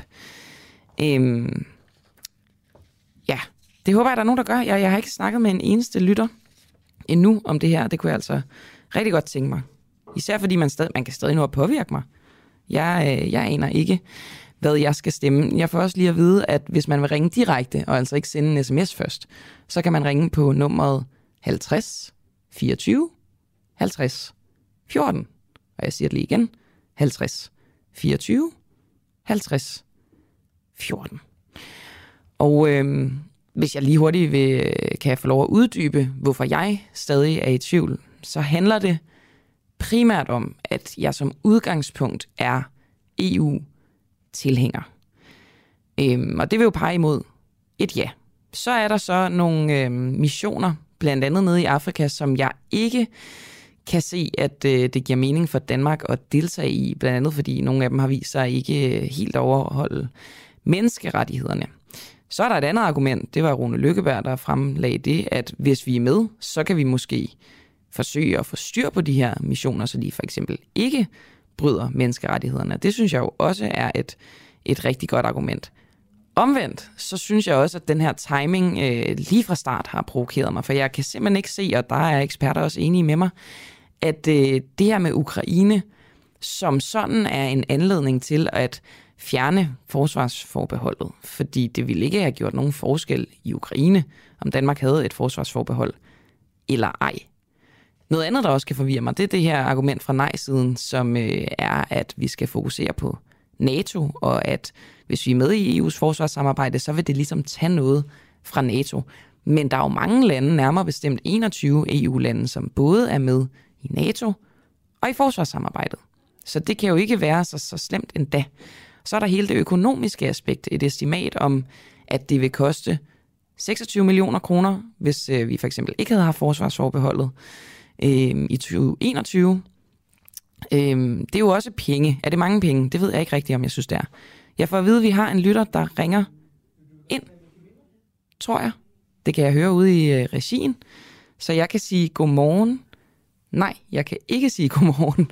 Der er lidt øh, en lille bitte smule forvirring, men jeg kan jo også bare øh, pludre løs, pludre videre løs. Øh, for eksempel om det her med glidebaneargumentet, som jo også er en del af nej-kampagnen. Det her med, kan EU udvikle sig til, øh, til, hvad skal man sige, at vi afgiver noget suverænitet. Men der føler jeg mig ret sikker på, at EU-traktaten den øh, har vores ryg i forhold til, at så skulle det kræve fuld enstemmighed for alle 27 lande, hvis forsvarssamarbejdet skulle, øh, ligesom skulle udvikle sig i den retning, og vi skulle miste vores vetoret eksempelvis. Godmorgen til øh, en, jeg ikke kender navnet på, men som er en lytter. Godmorgen, Camilla. Hvem snakker jeg med? Torben. Hej Torben. Hvad stemmer du i dag? Hej. Det bliver nej. Det bliver nej. Hvorfor det? Jamen, øh, det gør det, fordi jeg synes ikke, øh, jeg vil lægge mere over EU's hænder. Og hvorfor ikke det? Ja, jamen, det her forsvarsforbehold, det, øh, det har jeg det egentlig ganske godt med, og, og jeg mener, hvis der er nogen, der ligesom skal, vi skal lægge vores øh, hat på, så er det, så er det NATO. Klart. Og du tænker, det ene udelukker det andet, eller hvad? Ja, jeg ved ikke, om det egentlig udelukker det, det andet, men øh, jeg stoler ikke nok på de politikere, der er i, i EU til, at de skal komme og redde os, hvis det er sådan, at, øh, øh, at, det skulle, øh, at russerne, de skulle, øh, de skulle, øh, de skulle trænge, trænge ind over Bornholm eller sådan noget. Det, Men vi det vil tror jo jeg mere, stadig det- have altså, musketereden i NATO, selvom vi er med i EU's forsvarssamarbejde. Så, så, skulle, altså, så vil den jo ligesom redde os. Det vil forsvarssamarbejdet jo ikke kunne, uanset. Det er jo ikke så meget Nej, det, det er handler om. Men, men, men Torben, øh, det er jo meget interessant det der med, du, jeg kan høre på dig, du ønsker ikke mere EU. Men hvad er det ved EU, som øh, er der så meget imod? at det er, der er for langt til beslutningerne. Ja, Vi får ikke, øh, ja, simpelthen. Altså, øh, det er ikke, øh, det er ikke os selv, der, der kommer til at bestemme. Det bliver nogle byråkrater, der kommer til at bestemme, og det bryder jeg mig ikke om. Nej, okay. Okay. Jeg kan ikke, øh, jeg kan ikke stemme på, på, på den, der, der, tager beslutningerne i EU. Øhm, det er jo øh, mestendels sådan, at Folketinget ligesom giver øh, ministre mandater, og så tager ministerne ned til EU, og så forhandler de på vegne af Danmark. Så selvom det jo selvfølgelig er en vej med nogle led, så kan man sige, at det kommer jo stadig hjemme fra Danmark af. Jo, det kan man sige, men altså, øh, jeg har, jeg har sådan en, øh, jeg kan kalde det, en sund skepsis for, at, øh, at øh, dem, vi sender ned, ned i EU, de har, de har der, deres, deres egne øh, agenda, og øh, det er ikke altid, det, det følger befolkningen. Det har vi jo set det de sidste EU-afstemninger, hvor at, at stort set øh, hele Folketinget, de altid har, øh, har sagt, at nu skal vi lave noget øh, omkring, og øh, så har de alligevel fået et, et nej fra befolkningen. Det ser så godt nok ikke ud til, at de får den her gang, men, øh, men øh, jeg, jeg, beholder, jeg beholder nu mit nej, øh, fordi jeg synes, simpelthen, at øh, jamen, vi ligger for meget, vi ligger for, for meget ned, ned i EU, og jeg tror ikke på en, øh, en, en Macron, og jeg tror ikke på en, øh, en, en Orbán, de, øh, de, de, de, de kan blive, blive enige. Øh, hvorimod, at når vi har, når vi har et, et, et rigtig godt NATO-samarbejde, så synes jeg, så skal vi lægge vores æg over i den kurve i stedet for. Der er jo også forskellige, kan man sige, personager med i NATO, men, men det tænker du, de har styr på? Jo, det, Jamen det tænker jeg, og, øh, og jeg tænker sådan lidt, øh, at øh, NATO det er jo også, øh, det er også Storbritannien, det er jo også øh, Canada, det er jo også USA. Og øh, hvis vi sådan ser tilbage i historien, så har de reddet os, os en gang før, hvor, at, hvor at, øh, Europa de var kan man sige, øh, delt op i, i mange forskellige fraktioner. Ikke også? Øh, og, øh, og NATO, der har vi ligesom givet håndslag på, at der, der holder vi hånden over hinanden. Så vil jeg hellere bruge, bruge mine penge der, end vi bruge dem på yderligere øh, militær i, i, i EU. Klart. Jamen, øh, tusind tak, fordi du ringede ind, Torben. Det var sgu fedt lige at, at snakke med en af dem, der lytter med. Kan du have en god valgdag? Ja, det kan du tro, jeg kan stemme nej med sammen. Det er godt. Hej igen. Det er godt. Hej. Fedt med lidt, øh, lidt larm og lidt, øh, lidt en stemme fra manden, på gaden. Jeg tror måske, han kørte bil, Torben. Nå, jeg skynder mig videre. Lyver regeringens klimaoverfører om atomkraftværker. I 24-7's radioprogram Mette og Magten, der kommer Anne Paulin, der er klima-, energi- og forsyningsordfører for Socialdemokratiet, med flere påstande om atomkraftværker. Men spørgsmålet er, om hendes udtalelser er fakta, eller om det er myter. Lad os lige høre, hvordan det lød i øh, det her 24-7-program øh, hvor også Johan Christian Solød, som er formand for Foreningen Atomkraft, ja tak, medvirkede. Lad os lige høre, hvad det er, Anne Paulin hun sagde i den øh, udsendelse. Det er jo så også lidt et falsk billede, som, som du tegner af, at et, et atomkraftværk er sådan noget, som vi bare kan trykke start på og tænde op en dag, hvor, hvor det ikke øh, blæser. Fordi det er jo ikke sådan, et atomkraftværk øh, fungerer. Det står jo og... Et atomkraftværk er jo ikke sådan et, man bare kan regulere øh, hurtigt op og ned på, ligesom jo, man gør med... det er det. det okay. Altså FN's organ for økonomi i, i Europa, UNESCO, eller hvad kan man sige, det internationale atomenergiagentur viser, at reguleringstiden for atomkraftværker ligger på 20 minutter fra maks til minimum effekt. Atomkraftværker i Frankrig og Tyskland, de har gjort det overvis. Den der idé om, at man ikke kan lave det, der hedder load following med atomkraft, at det ikke kan følge fluktuerende energikilder, det har ikke nogen råd i virkeligheden. Altså det, så du det, siger, at det er lige så let at øh, regulere, øh, opjustere og nedjustere på et atomkraftværk som øh, sol- og vindenergi? Den ene er styrbar atomkraft. Du kan skrue op og ned for den. Man har gjort det i årtier. Også gjort det i Sverige. Man har gjort det i Frankrig. Man har gjort det i Tyskland. Man har gjort det i Schweiz. Det, altså vind og sol bestemmer du ikke over. Det, det, det er det, der er hele problemet med det her. Det er jo, at du ikke bestemmer over de her energikilder. Det er ikke for at sige, at vi ikke skal have dem, men det er at sige, at vi skal have nogle energikilder, der er grønne bagved, som så kan reguleres op og ned, når vinden ikke blæser og solen ikke skinner. Jeg må bare sige, at jeg kan slet ikke genkende det her billede af, at et atomkraftværk, det bare er noget, man kan øh, altså justere hurtigt op og ned på øh, den energi, som der kommer øh, ud øh, derfra øh, på. Det, øh, men, men det må vi jo få faktatjekket på en eller anden måde. Det er bare at kigge efter UNESCO's rapport fra 2021. Med, øh, Lad os da få det faktatjekket med det samme. Ben Lauristen, øh, sektionsleder for DTU Fysik og øh, ja, tillader mig at sige, øh, mister atomkraftværk her i, i Danmark. Ikke på den måde, at du nødvendigvis går ind for det, men at du er den, der ved mest om det. Lad os få et faktatjek. Har Anne Paulin ret her? Og godmorgen. Ja, godmorgen. Øh, nej, det har hun ikke. Øh, altså eksisterende atomkraftværker, de kan reguleres op og ned, øh, præcis som, øh, som Johan Solid siger. Øh, og det er også rigtigt, at det har man gjort i, øh, altså i, i mange år, 30-40 år, i, især i Frankrig, men også i andre lande, øh, Tyskland, Kanada, Australien, øh, har man benyttet sig af muligheden for at regulere atomkraftværker op og ned. Mm. For at balancere fluktuerende energi, eller for at balancere et øh, varierende forbrug. Hun siger jo også øh, det her med, at man kan, man kan mærke, at hun stiller sig skeptisk over, skeptisk over for, at det er lige så let at regulere og op- og nedjustere atomkraft som sol- og vindenergi. Er det lettere eller sværere at øh, regulere atomkraft set i forhold til sol- og vindenergi? Øh, ja, så det er lettere. Altså atomkraftværker, de kan reguleres op og ned, og alle moderne værker, der bliver, der bliver designet i dag, eller bygget i dag, de er beregnet til at blive reguleret op og ned. Øh, sol og vind kan du ikke regulere op og ned. Altså du kan godt slukke for, for strømmen fra vindmøller eller fra solpaneler, men du kan ikke, du kan ikke regulere dem op igen. Nej, og, og man, Øh, kan ikke, altså, man kan ikke eller- lære øh, energien, altså det Nej, der power det to x, som man snakker om. Lige præcis, det er det, der er problemet. Du har ikke den lærerkapacitet, der er nødvendig for at bruge, øh, det har du i hvert fald ikke i dag, for at kunne bruge øh, solpaneler eller vind øh, til, som, som en øh, regulerbar energi. Okay.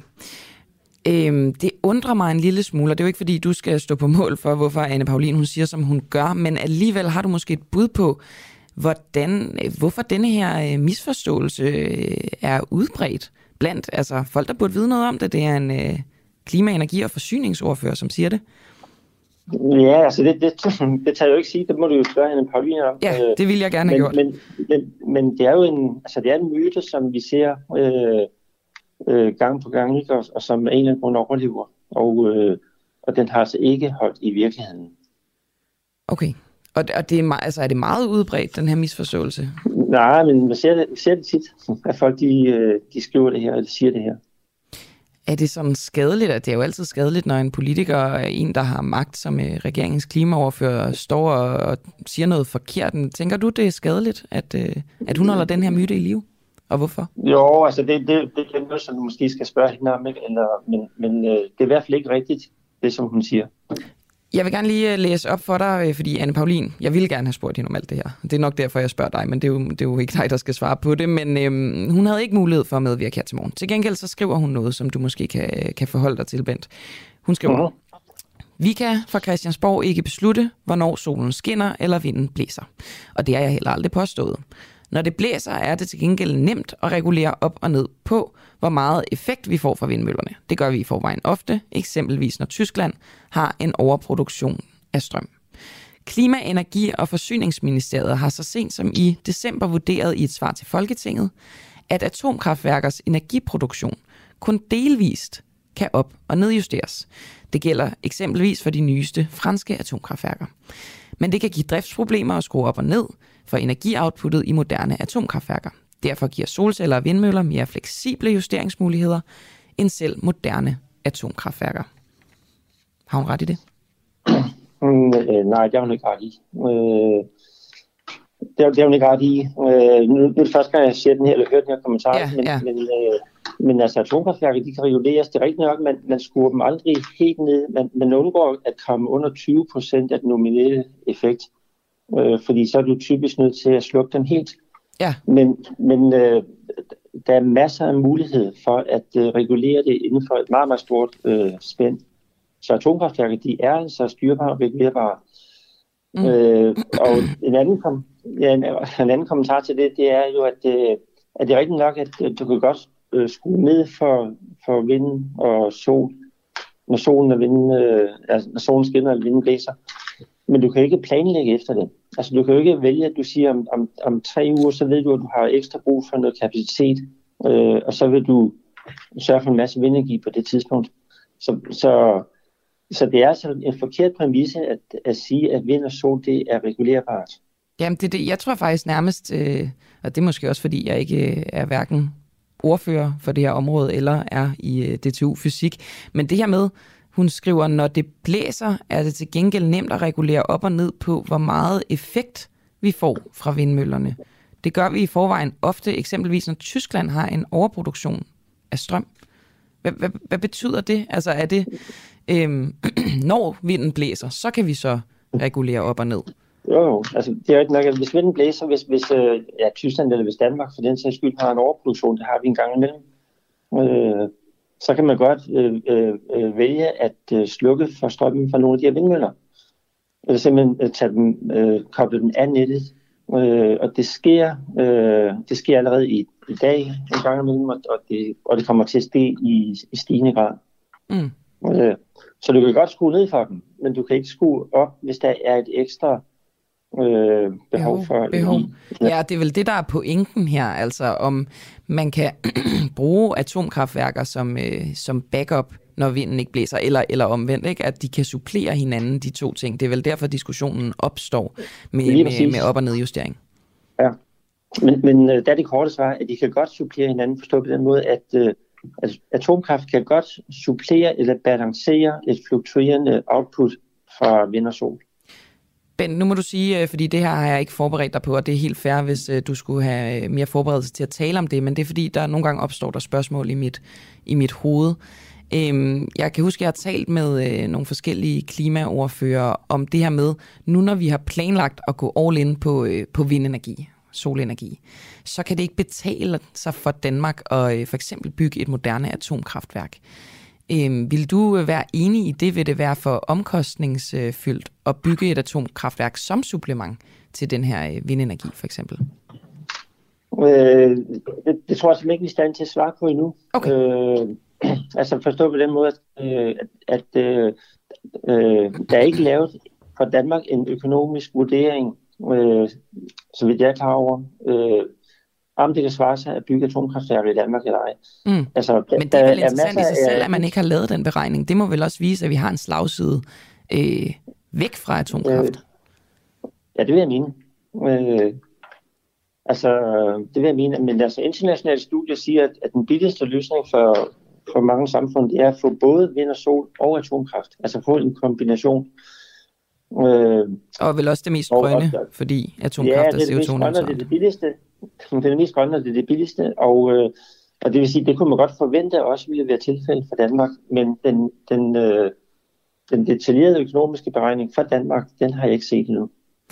Og Bent, øh, så kommer der endnu et spørgsmål, som du ikke er forberedt på, og så må du jo bare sige farvel til mig, hvis du bliver træt af det. Men, øh, men det er fra en lytter, det er derfor, jeg spørger, øh, ja. som øh, gerne vil høre om, hvorvidt man bruger øh, thorium i dag i atomkraftværker. Jeg har hørt, at det er bedre at bruge. Jeg, jeg aner ikke, hvad thorium er, men det kan være, at du gør.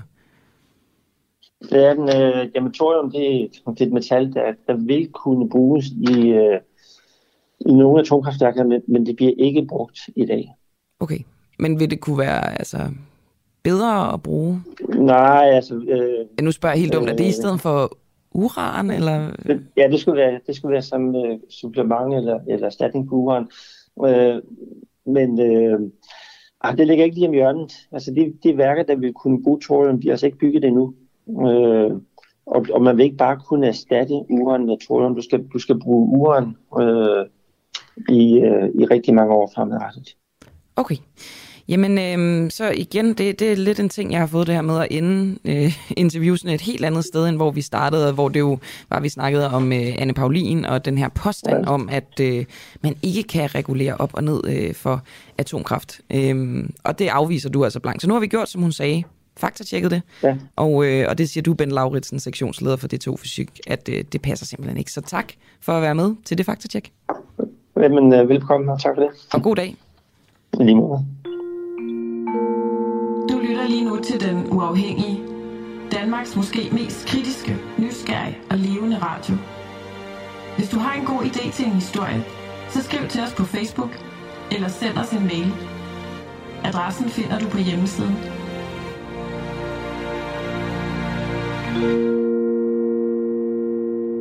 Vi har lavet sådan et øh, fint lille sammenklip her på Den Uafhængige af øh, mange af dem, som vi har spurgt, siden der blev udskrevet valg, øh, hvad de svarer. Altså, vil de stemme ja eller nej til at bevare forsvarsforbeholdet? Og det vil jeg lige spille. Men jeg kan også lige sige, at klokken er blevet 21 minutter over 8 på denne onsdag, hvor vi skal til stemmeurnerne. Nu er verden en anden, og det tager vi bestik af, og derfor så anbefaler vi nu, at vi skal afskaffe det her forsvarsforbehold. Skal du stemme ja eller nej her den 1. juni? Øh, det skal jeg. Jeg skal stemme ja. Og ved du, hvad det, hvis man stemmer ja, er det så en bevarelse af forsvarsforbeholdet, eller er det en afskaffelse af forsvarsforbeholdet? En bevarelse. Jeg har ikke styr på, hvad jeg Er du sikker? Men jeg, jeg svarer bare alt muligt. Jeg har ikke sat mig ind i det, min ven. Skal du stemme ja eller nej her den 1. juni? Det ved jeg sgu ikke helt endnu. Øh, det bliver nok noget, jeg kommer til at tænke lidt mere over her i dag. Det ved jeg ikke. Skal du stemme ja eller nej den øh, 1. juni? Jeg stemmer nej. Når du stemmer nej, betyder det så en afskaffelse eller en bevarelse af forsvarsforbeholdet? Bevarelse. Er du sikker? Nej. Jeg skal stemme ja. Jeg nej. Et nej medfører, at vi ikke er med i, i øh, forhandlingerne omkring krig og NATO og alle de der ting. Skal du stemme ja eller nej her den 1. juni? Jeg skal stemme ja. Jeg skal stemme nej. Skal du stemme ja, eller skal du stemme nej? Eller er det en hemmelighed?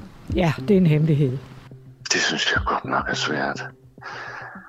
Godmorgen, Søren Søndergaard. Ja eller nej til at øh, afskaffe forsvarsforbeholdet? Nej da. Godmorgen, Ole Birk Olesen. Hvad, øh, hvad stemmer du? Jeg stemmer ja. Godt. Peter Seier Christensen, du er jo EU-ordfører i Nye Borgerlige. Ja. Så jeg starter bare med at spørge dig. Hvad stemmer du den 1. juni? Jeg stemmer nej. Godt så. Knud Brix, øh, stemmer du stadig nej i morgen? Det gør, det gør jeg da. Og godmorgen. Pelle Dragsted, har du fundet ud af, hvad du stemmer? Øh, ja, jeg ender med at stemme nej. Øh, Jens Rode, hvad stemmer du egentlig i morgen? Jamen, jeg stemmer ja. Således motiveret til øh, selv at gå op og stemme. I går afgjorde syv dommere i højesteret, at Forsvarsministeriet ikke er ansvarlige for, at 23 civile irakere blev udsat for inhuman behandling og tortur under Operation Green Desert, som Danmark og Storbritannien deltog i i 2004. På den her operation Green Desert blev øh, civile irakere taget til fange og udleveret til mishandling og tortur hos det irakiske politi. Forsvaret afviste, at danske soldater havde overværet volden mod civile under operationen. I 2012 stod den tidligere danske efterretningsofficer Anders Kærgaard frem med optagelser, der var filmet af danske soldater, og som viste, at en civil irakisk, irakisk fange bliver slået af en irakisk øh, politisoldat. Nu har jeg Jakob Svendsen, som er øh, journalist på Politikken, med mig. Og øh, Jakob, kan du måske øh, fortælle om den her dom, der blev øh, afsagt i går? Hvorfor faldt det sådan ud? Og godmorgen. Godmorgen. Øh, jamen, den korte version er, at, øh, at højesteretsdommer i enighed øh, fandt, at, øh, de, i, at de danske soldater ikke havde deltaget i øh, tilfangetagelsen af de her mennesker, og at de ikke havde hvad skal vi sige, operativ kontrol og kommando over de irakere, som gennemførte tilfangetagelsen. Og vigtigst, at der ikke var grund til, at danskerne hverken vidste eller burde have vidst, hvilken øh, behandling de her irakere ville blive udsat for, øh, fordi at man ikke var klar over, hvilket fængsel de havnede i efterfølgende. Så okay. det er sådan set øh, øh, essensen af den her øh, dom.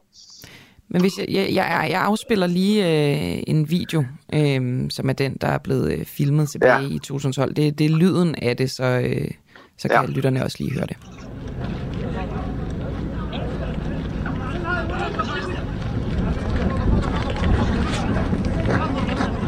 På lige pludselig begyndte de bare at skyde. Det, det talte han ham englænderen der. Så hold øje med dem. Og vigtigt for mig nu på, hvis vi den her Ja. Det er jo den her video, som er lægget til grund for blandt andet, at, øh, at den her sag kom, kom øh, for en ret. Men ja. den var så ikke bevis nok. Nej, og der er der nok, hvad skal vi sige, der foreligger måske nok en, lidt en misforståelse af, at det er de handlinger, det man ser på videoen, som sagen ja. øh, som er sagens kerne, som er det, det drejer sig om.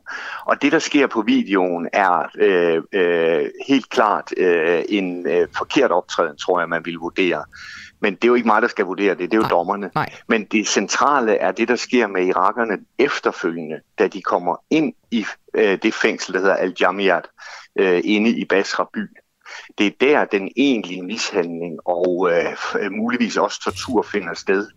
Og det sætter i øvrigt øh, højesteret ikke spørgsmålstegn ved. De, er ikke i, de sætter ikke spørgsmålstegn ved, om irakernes forklaring er korrekt, eller om de lyver i forhold til, hvad de er blevet udsat for. Det er ikke bare et af forsvarsministeriets argumenter, men den forklaring godtager dommerne, der er sket en mishandling. Mm. Men det var ikke det, vi ser på videoen. Det var en øh, nok øh, hårdhændet og forkert behandling under anholdelsen, som man godt kunne argumentere for, at danskerne burde have skrevet ind overfor, men som man så altså ikke øh, er det centrale i sag. Så man kan ikke føre denne her mishandling direkte tilbage til de danske soldater?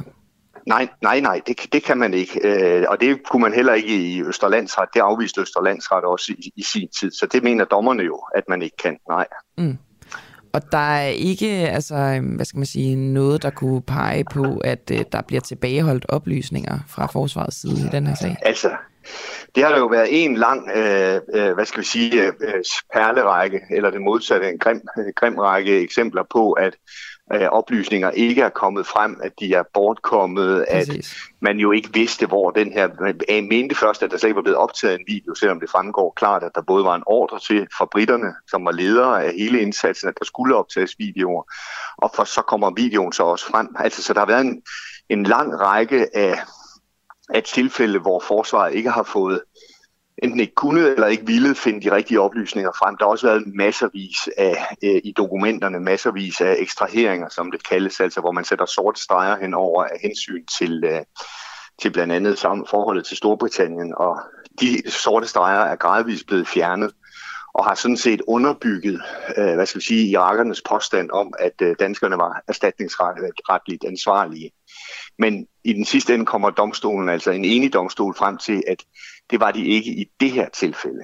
Men det er også vigtigt at fremhæve, at i dommen så fast, at Danmark kunne godt være erstatningsansvarlig. Det er ikke sådan, at vi ligesom kan sige, jamen nu kan man nærmest øh, aflevere øh, alle mulige mennesker i en fremtidig krig til nogle, nogle tvivlsomme samarbejdspartnere, og så har vi ikke noget ansvar for, hvad der så sker. Mm. Det slår dommen fast, at når der er et konkret sammenhæng mm-hmm. mellem, at Danmark ved, hvad der kommer til at foregå, eller burde have vidst det, så er vi også ansvarlige for, hvad der sker med de mennesker, selvom det ikke er danske soldater, der som de første anholder dem og, og overdrager dem til de her mennesker. Så man kan sige, at i den konkrete sag er forsvaret frikendt, øh, men det er også slået fast, at man kan ikke bare få det her til at, øh, at hvad så, ligesom at sige, at så er vi ansvarsfri, så er danskerne ansvarsfri i enhver fremtidig aktion. Det er også vigtigt at fremhæve. Lidt på, på samme måde for nu at male et, et meget mindre billede, men når man kigger på nogen, der bliver mobbet, så er man lige så øh, slem som mobberne selv. Ja, ja, fuldstændig rigtigt. Så, så, så, skal, så bør du, øh, skal du gribe ind, når det så er efter krigens øh, love og menneskerettighedsreglerne, øh, øh, reglerne, ikke? Øh, så skal man gribe ind, øh, eller man skal sørge for, at det bliver stoppet på anden vis. Og i det her konkrete tilfælde kunne man sige, at danskerne, øh, hvis vi havde vidst, hvis danskerne havde vidst, og det mener dommerne åbenbart ikke, man vidste, at der kunne ske de her meget ubehagelige ting, så skulle de have ført opsyn med, hvad der skete med de fanger senere hen. Det har de også et ansvar for, for. Det har de også et ansvar for at føre opsyn. Hvis man ved eller har grund til at vide, at der kan ske øh, overgreb i fangenskab på dem. Tusind tak, fordi du var øh, jo lidt spontant med her, øh, Jakob Svendsen ja, øh, fra Politikken. Ja. Mange, mange tak, og have en god, okay, det var så lidt. god valgdag. I lige måde. I lige måde. Hej. Hej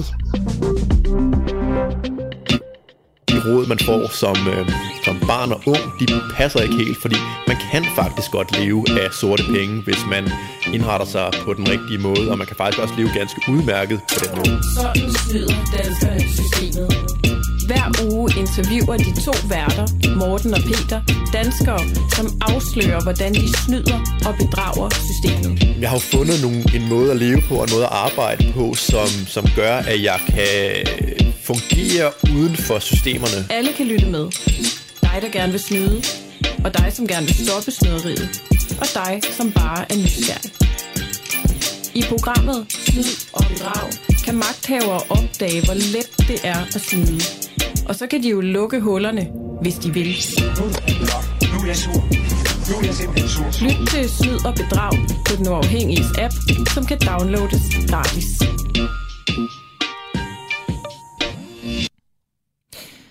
Hvem er den dansk-bahrainske mand, som modtager en vigtig menneskerettighedspris?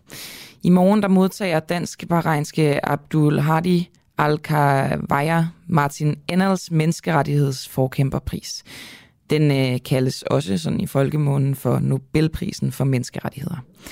al kan dog ikke selv modtage den her pris, fordi han sidder i bahrainsk fængsel på 11. år. Mariam øh, al du er datter af Abdulhadi al-Kawaya, og øh, som er den her danske, bahrainske menneskerettighedsforkæmper, som altså, altså din far sidder i fængsel på 11. år. Mm-hmm. Kan du ikke starte med at fortælle os, hvorfor din far sidder i fængsel? Ja, selvfølgelig. Altså, min far har dedikeret hans liv for menneskerettighedsarbejde. Begge mine forældre altså er menneskerettighedsaktivister, og vi, uh, vi rejste tilbage til Bahrain, når jeg var 14 år gammel, fordi min far troede på, at det var også um, en del af hans, af hans arbejde at tage tilbage til Bahrain, når han kunne, uden at gå i fængsel, uh, for at arbejde for at uh, øh, bedre menneskerettigheds uh, respekt i Bahrain, for at um, arbejde på at um, Bahrain bliver en, bedre, en, en demokrati, hvis, hvis det er muligt, og arbejde på, på, på hans aktivisme derhen. Um, så han har dedikeret hele hans, hans liv for hans arbejde på menneskerettigheder. Okay og han har siddet i fængsel i 11 år. Hvordan, har, altså, hvordan er det at sidde i Bahreinsk øh, fængsel? Altså, for, når han først blev øh, øh, anholdt, blev han tortureret. Um, altså, han havde brug for en uh, fire timers surgery, uh, fordi de, um, han havde fractures i hans uh, ansigt på grund af det, øh, um, altså the, the beating, som han fik når han blev anholdt. Og øh, i de første to og en, to og en halv øh, måneder, så vidste de ikke, hvis han var elev eller død, fordi når de tager ham, øh, og de slår ham for, for en familie, var han bevisløs, når de tog ham væk. Um, bagefter fik vi at vide, at han var øh, elev, men um, det, hans um, uh, lawyer, um, som så ham i fængslet, han sagde, at han kunne ikke genkende ham, fordi han blev slået så meget, at han kunne ikke genkende ham selvom han har kendt ham i mange år. Um, og bagefter bliver han selvfølgelig um, uh, sentenced til, han fik dømt i livstid i fængsel i Bahrain på grund af mm. hans arbejde, på grund af at han har brugt uh, hans ytringsfrihed for at tale om menneskerettigheder og justice og sådan noget demokrati i Bahrain. Arbejder han videre, altså kan han arbejde videre fra, fra fængsel? Det han gør, at han bruger sin egen krop for at arbejde videre som en menneskerettighedsforkæmper. Altså han har været på flere øh, sultestrække i de sidste 11 år. Uh, den læng- længeste sultestrække, han var på, var i 2012, og den var i 110 dage. Og han var sådan død fra det, men uh, de har brugt altså det, det hedder på engelsk uh, force feeding, som også genkendes som torturing. Um, for at, uh, for, for, for at, um, uh, tvinge, for at, tvinge maden i ham? Ja, ja, ja, ja præcis. Um, for, så han ikke dør i, i fængslet uh, i den tid. Så det er også det, det den måde, at han, fordi han ikke længere har hans tools uh, for at arbejde på menneskerettigheder, så han bruger den sidste ting, han har, som er hans egen krop. Ja, ja det er jo ofte sådan, det, det ender med, øh, med aktivister, som er, er fængslet. Øhm, ja, nu modtager han denne her øh, pris, øh, Martin Ennels menneskerettighedsforkæmperpris. Hvad, hvad mm. modtager han den for? Er det noget specifikt, eller er det summen af alt det, du har, har, øh, har fortalt her? Det, jeg tror, det er som alt, han har gjort. Altså, han har også startet to forskellige øh, menneskerettighedsorganisationer. Det var Bahrain Center for Human Rights i 2001, og så Gulf Center for Human Rights, Øh, som arbejder på helt golfen um, lige nu, som er en re- regional uh, organisation. Han har også arbejdet for um, Frontline Defenders, som er et uh, Irish uh, menneskerettighedsorganisation, som arbejder på at beskytte um, uh, menneskerettighedsforkæmper i hele verden. Så han har, ligesom jeg har sagt, han har dedikeret hele sit liv for den her arbejde, så det er derfor, han får den her pris, fordi han har også uh, altså um, paid a high price for den arbejde, som han har gjort for hans aktivisme. Ja, det kan man sige. Han sidder i fængsel på, øh, på 11. år. Hvad er din kontakt med ham? Vi snakker med ham uh, hver uge. Um, altså, det er ikke uh, til det, det det virker i Bahrain, er, at ham, som er ansvarlig for at give min far hans telefontid, han bestemmer på den dag, hvis han vil gerne give min far den ret eller ej. Så vi sidder hver uge, øhm, og vi venter på, at han ringer til os, og nogle gange skal vi vente et, et time eller mere, og nogle gange ringer han, han ikke, og så nogle gange får han til at ringe til os. Så det er lige, det er ikke, øh, altså det er ikke at man har, en, man har rettigheder, og så man ved, at de rettigheder bliver uh, respekteret i Bahrain. Det virker ikke sådan der. Og hvad er øh, udsigterne, som det ser ud nu? Er det simpelthen øh, livstid, altså resten af din fars liv, at han skal være fængslet i Bahrain? Jeg synes, at hvis vi kan ikke få øh, EU øh, og Danmark for at lægge pres på Bahrain, for at gøre det rigtigt, og for at få min far løsladt, og for at for ham hjem til, til os i Danmark, så ja, det er muligt, at han uh, tilbringer resten af livet i, i Bahrain. Um, jeg synes, at diktatorer de satser på, at hvis de fængsler nogen længe nok, så vil verden glemme dem. Men jeg tror, at den her pris, det beviser det modsatte. Så jeg, jeg synes, at især nu, hvor Danmark præsenterer sig internationalt som førende på ytringsfriheden, uh, når den eneste danske samvittighedsfange, der er dømt på uh, ytringsfrihedsaktivisme, um, fortsat sidder i en fængselscelle i 11 år senere, så jeg tror, det er tid, at uh, vi, får, vi ser mere pres fra Danmark uh, på Bahrain for at få mit far løsladt. Nu siger du mere pres, for jeg sidder sådan og undrer mig over, altså din far har dobbelt statsborgerskab, både statsborgerskab i Danmark mm. og Bahrain. Hvad har yeah. de danske myndigheder, eller hvis de har gjort noget for at få ham udleveret, har de, har de gjort noget? Gør de stadig noget? Hvad har de gjort? Det har de. Altså, det mest af det, som de har gjort, er det, som vi kalder silent diplomacy. Um, så det er ikke noget, som man kan sige uh, i det publikum. Ikke? Um, og så de arbejder på at uh, besøge ham i fængslet. De snakker om hans sag i FN og sådan noget. Men jeg synes, at vi har set, fordi det har været 11 år nu, at silent diplomacy, det virker ikke med Bahrain.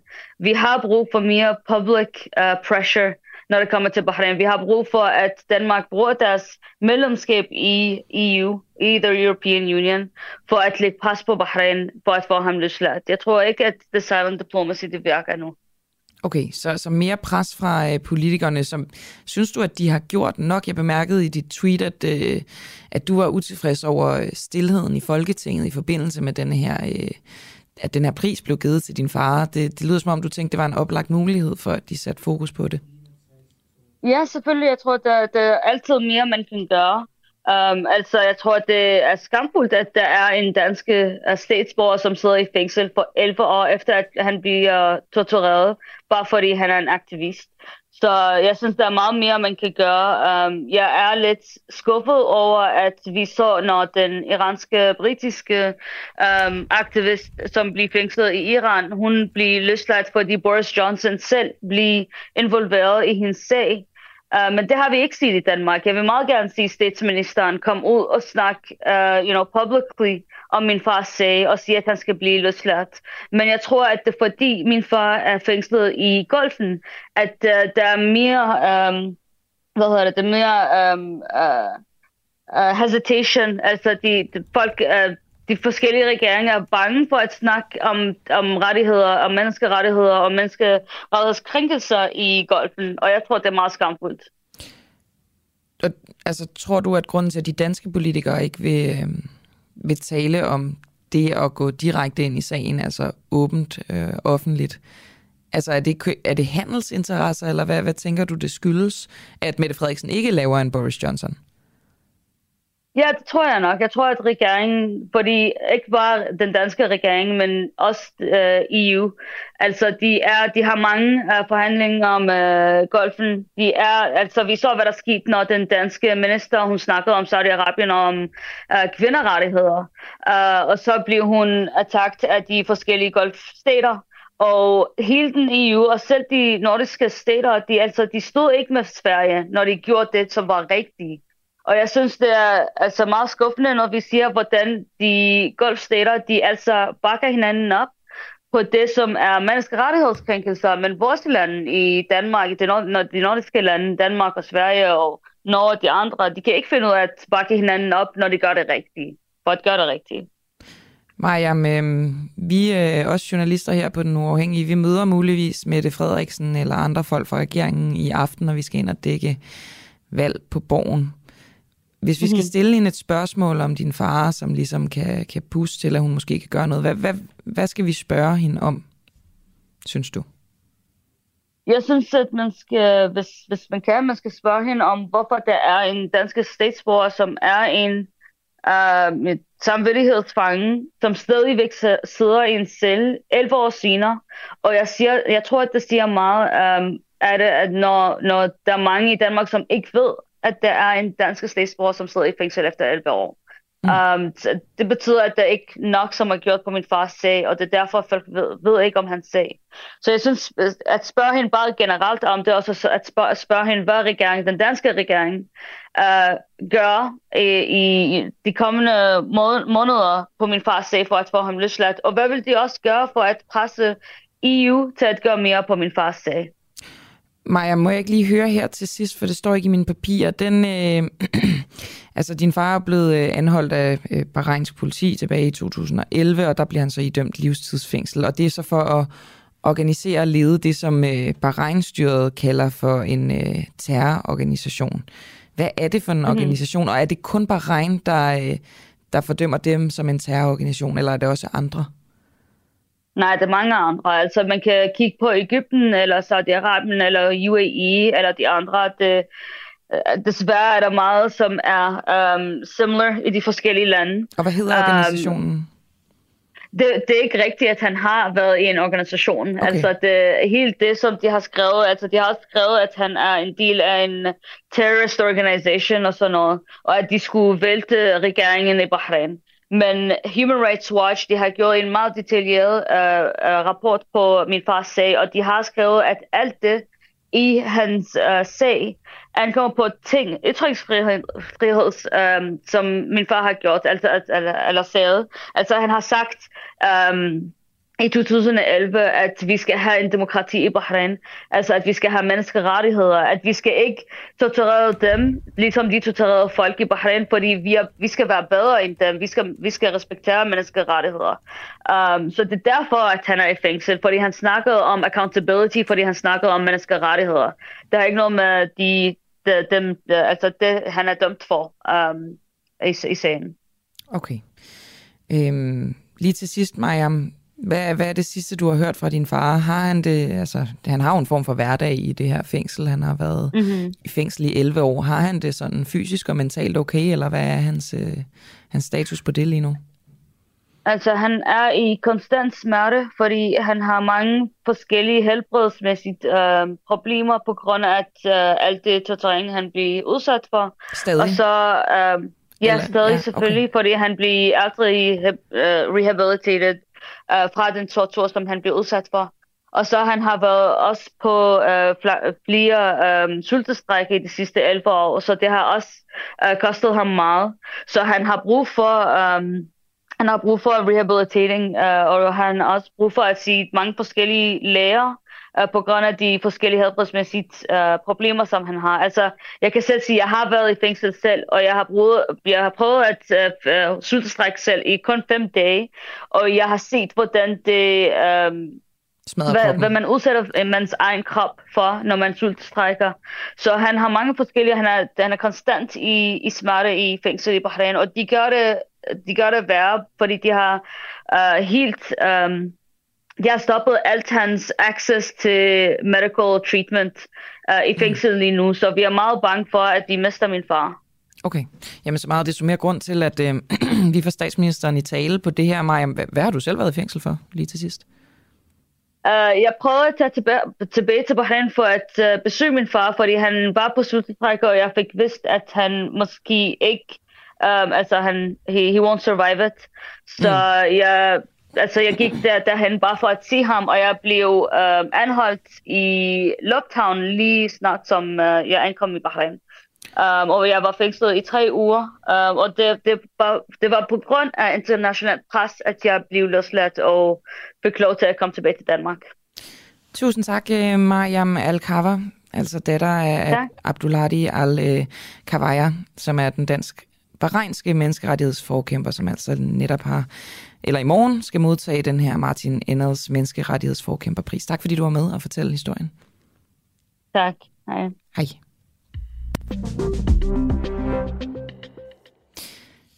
Sikander Siddiq, kender du til Abduladi Al-Kawaya? Og godmorgen. Hallo, godmorgen. Jeg hørte simpelthen ikke spørgsmålet. Nej, øh, det er bare fordi, jeg har lige interviewet en, øh, en kvinde ved navn Mariam Al-Kawa, som er datter af Abdulhadi Al-Kawaya, som er sådan en øh, dansk bahrainsk menneskerettighedsforkæmper, som sidder i bahrainsk fængsel på 11. år. Og den her, altså jeg vidste ikke noget om det her. Han modtager sådan en øh, menneskerettighedsforkæmperpris i morgen. Jeg anede ikke, vi havde en øh, dansk bahrainsk statsborger siddende i fængsel på 11. år i Bahrain. Vidste du det? Jeg har hørt om, jeg har hørt om, øh, om, om øh, jeg har hørt om, om, om den her øh, person. Ja. Øh, det har jeg. Øh, men jeg skal lige høre, er vi igennem nu? Ja, det er vi. Det er vi. Okay, det var fordi, øh, jeg havde, øh, jeg havde fået at vide, at vi skulle snakke om EU Og det skal og vi også, Sikander. forsvarsforbehold. Det er bare fordi, jeg tænkte, det var sådan noget her, der kunne lægge dit hjerte nær, og så skulle jeg bare selv lige omstille mig efter det interview. Men det skal vi selvfølgelig. Okay, okay. Øhm, så det Okay, var sorry. rent, Nej, men det var altså- ren nysgerrighed, nej, altså, for jeg synes, nej, det er en vild I- sag, ikke? Altså, jeg, jeg, hvis jeg, øhm, jeg har hørt om, om, om, øh, om personen, og jeg øhm, har også vist også, øh, hvis det er datteren, hvis ikke det tager fejl, så har øh, den her herre to døtre, Ja. øh, som også har dansk statsborgerskab, og jeg har vist, øh, jeg har vist haft, øh, jeg har vist også haft et møde med en af de, øh, døtrene om, om, omkring det, øh, og det er faktisk en sindssyg sag. Ja, det er det nemlig, det er øh, hvorfor, nemlig. det er, hvorfor det er, at Danmark ikke, øh, ikke har gjort noget øh, på det, og måske øh, er, er det jo anledning, det at han får den her menneskerettighedspris, er det måske en anledning til, at vi øh, skal kigge på den her sag, Jamen, og præcis. måske presse regeringen til at, at, at, at spørge dem, hvorfor i alverden der ikke sker noget. Det tænker jeg i Han hvert fald. Altså, jeg tror, at vi kommer her fra den uafhængige til at, at, spørge efter det til regeringen. Så kan du øh, spørge inden fra Folketinget. Det kunne i hvert fald være interessant at høre, hvorfor man ikke presser mere på. Men skal vi ikke... Øh, ja, Jo, ved du hvad, jeg- jeg du synes- siger, øh, at vi Nej, skal nej, snakke men om jeg synes- Ja, Nej, nej, men jeg synes, det, jeg, ved, jeg synes, det giver mening. Jeg synes, det giver mening, fordi jeg har selv, jeg har selv tænkt på det her, øh, da jeg læste det for et par dage siden. Øhm, nu gør vi det, at nu giver I den gas i forhold til øh, at spørge øh, øh, så, som, som medier og vagthund, og så, øh, så presser jeg på i forhold til parlamentarisk kontrol. Og så lad os prøve at se, hvad, hvad, hvad regeringen har af undskyldninger, hvorfor det er, at de ikke har fået ham øh, øh, øh, øh, ud øh, Det er det. af fængslet der. Øhm, okay, Sikander, du påpegede det selv. Det var slet ikke det, vi skulle tale om. Det var simpelthen bare mig, der øh, lod det løbe af. Nej, nej, men det var, det var bare, men, men, men, øh, nej, nu... nej, det er bare, fordi jeg var ikke sikker på, at jeg var igennem. Nej, selvfølgelig, var- det kan jeg godt det var forstå, med det. men det er også fordi, jeg hold, kan godt lide at holde en lidt uformel tone, når jeg interviewer. Men øhm, lad os kigge imod, altså det er jo valgdag. Ja, Vi det skal er det. stemme om forsvarsforbeholdet. Hvad stemmer du? Det skal vi. Og hvad Det stemmer skal du vi. i dag? Øh, jeg går ned og, og stemmer ja. Og hvorfor gør du det? Øh, det gør jeg, fordi det gør jeg, fordi det gør jeg, fordi at øh, jeg tror på, at, øh, at Danmark skal have indflydelse. Øh, Danmark skal arbejde øh, for at påvirke Europa i den retning, som, øh, som vi mener, Europa skal udvikle sig i, og det er øh, en humanistisk og en fredsbevarende retning. Så, så derfor så øh, stemmer jeg ja. Så sådan, Danmark skal være sådan en form for trojansk hest, der kan være med til at ændre det indenfra, i stedet for at stå udenfor og, og sige, vi vil ikke være med, fordi vi ikke kan lide det, der foregår. Nå, det er lidt ligesom vores position i Folketinget. Øhm, vi har ikke, alle, altså alle de små partier, vi har ikke 90 mandater. Men alligevel, så siger vi jo ikke, at vi så melder os ud af, af Folketinget. Når vi bliver derinde, og, for, og vi bliver derinde og forsøger at, øh, at påvirke øh, den politiske dagsorden. Vi forsøger at påvirke de etablerede partier. Vi forsøger øh, at starte politiske dagsordner og presse øh, de etablerede partier i den retning, som vi har. Det er også den rolle, som jeg tænker på trods af øh, Danmarks øh, størrelse og position, at vi skal have i, øh, i EU. Øh, og så er der det helt væsentligste grund, som for mig er det, også er det afgørende, det er, at vi mister jo ikke noget. Altså, det er jo det, der er det fuldstændig geniale her. Fordi vi altid kan mister nej. noget. Ja, vi kan altid sige nej, så det, det Men- svarer jo lidt til, at, øh, at I siger til mig på den uafhængige sekant, nu kan du få lov til at, at, at være med i ejerkredsen i øh, den uafhængige. Øh, Du skal ikke betale noget for det. Du, skal ikke, du får en masse aktier, du skal ikke betale noget for det. Til gengæld må du være med, og så må du bestemme, hvordan øh, det skal fungere i den uafhængige. Jeg tror, det ville, det, det, ville, det ville gøre det meget svært at være uafhængig sekander, hvis du var med der. Men, øh, men altså, øh, hvad, hvad, synes, altså, hvad synes I frie grønne er? Fordi jeg, jeg går ud fra, at I er ikke enige i alt, hvad det her EU-forsvarssamarbejde foretager sig. Hvad er det, som, øh, som I synes er det værste i samarbejdet? Øh, hvad vi synes, der er det værste i samarbejdet. Altså, Ja, hvad vil I helst ændre, måske? Kunne jeg spørge på den måde? Ja, altså, altså hvis helt grundlæggende, så øh, har vi det rigtig svært med øh, de kapacitetsopbyggende missioner. Og dermed ikke sagt principielt, at vi aldrig vil have nogle kapacitetsopbyggende missioner, men vi skal passe på med at deltage i missioner, hvor vi for eksempel går ned og, og træner soldater, der så efterfølgende begår overgreb på civilbefolkningen. Sådan har vi øh, flere missioner. Øh, jeg tror, Hvilke, at, øh, hvilke af dem er det, du taler Jamen om? for eksempel, der, der, Tyskland har lige meldt sig ud af øh, missionen ved den libyske kyst. Mm. Der er Mali, der er, øh, der, sådan, sådan er der nogle forskellige, øh, der har været, der har været øh, fremme, skandaler, historier fremme. Så for os at se, er det ikke øh, forsvarssamarbejdet i sig selv, der er noget, der er øh, slemt ved. Det er Specifikke være de missioner. missioner, missioner som, som vi deltager i, som kan være problematiske. Og det er også derfor, vi sådan grundlæggende har det sådan, at vi skal jo bruge det her til, og det er også det, jeg har savnet i debatten.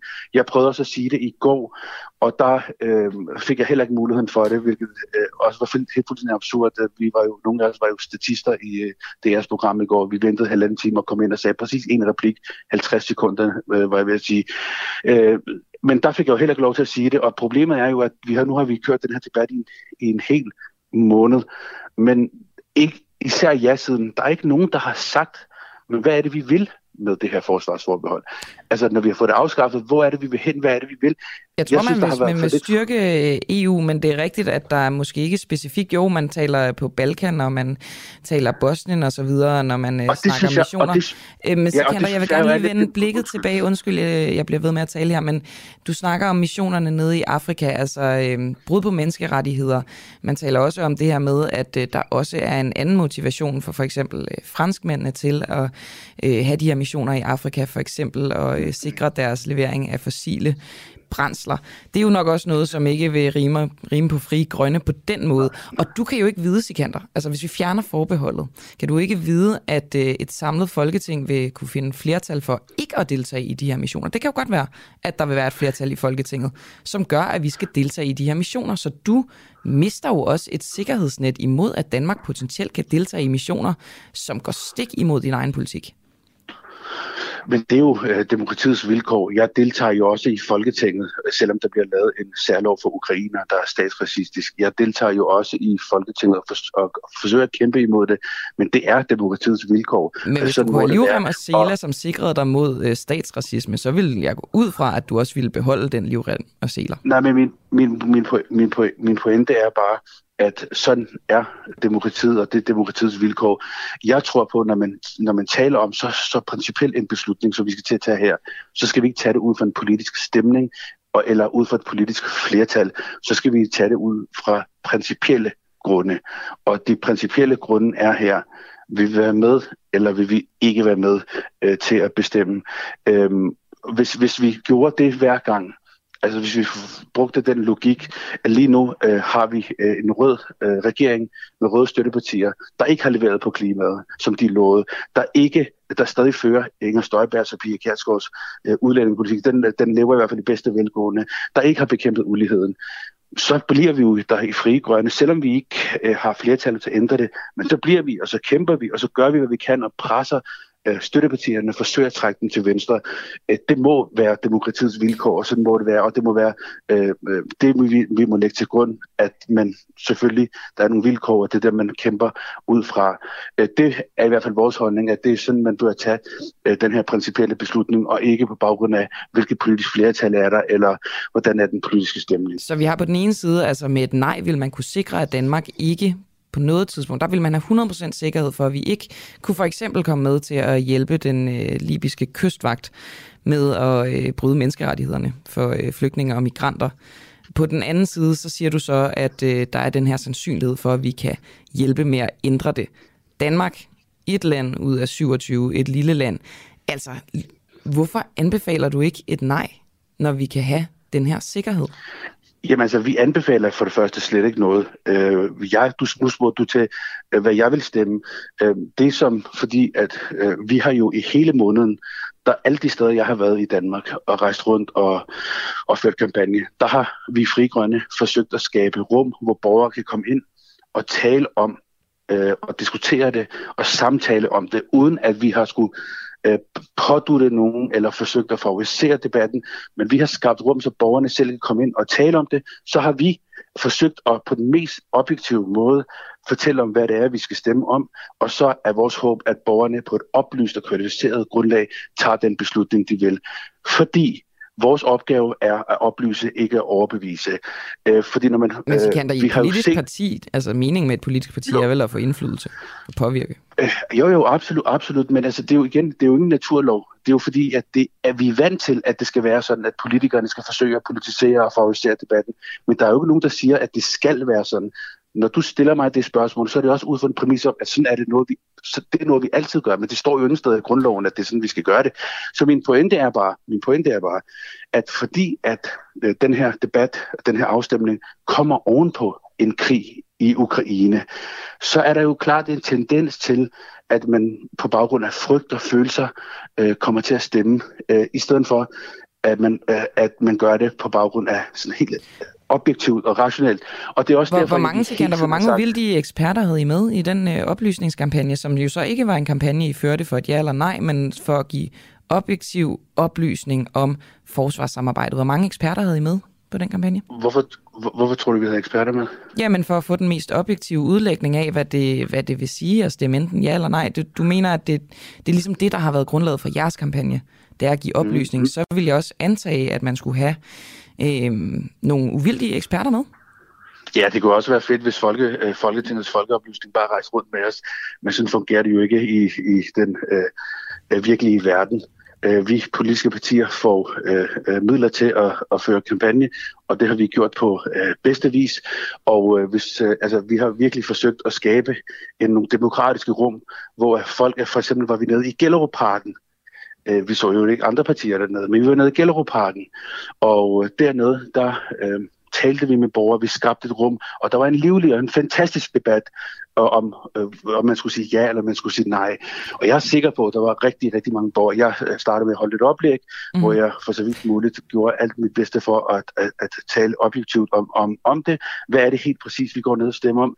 Som mange af de andre øh, ja-partier siger, går, skal vi ikke ned og stemme, fordi at Rusland kommer, og Rusland kommer, eller vi skal heller ikke ned og stemme, som nej-partierne siger, at, undskyld, at nej-partierne siger, at øh, så får vi en EU her. Nej, det her det handler om, øh, helt konkret om, øh, at vi skal stemme ja eller nej. Skal vi være med, eller skal vi ikke være med? Nu, nu, nu bliver jeg Øh, nødt så- til at afbryde dig, fordi tiden løber ud. Sådan er det, når man har ja. den, den sidste tid. Til gengæld behøver du ikke stå så tidligt op, Sikander Siddiq. Jeg har et lille bitte spørgsmål. Vi har dog kun 30 sekunder, men jeg bliver nødt til at spørge, fordi jeg er så nysgerrig. Er du blevet orienteret i uh, Lars Finsen-sagen? At Det har, ikke, øh, det har vi ikke aftalt, vi skal tale om. Øh, øh, øh, vi, snak, vi har aftalt, at vi skulle tale om, øh, om øh, at klare. Og det er jo det der med, at øh, vi holder os til det, vi øh, aftaler. Det gør vi, Sikander. Så det er bare helt i orden. Tusind tak, fordi du var med. Selv tak. Selv tak. Og god valgdag. Jo, tak skal du have i lige måde. Tak. Hej. Hej.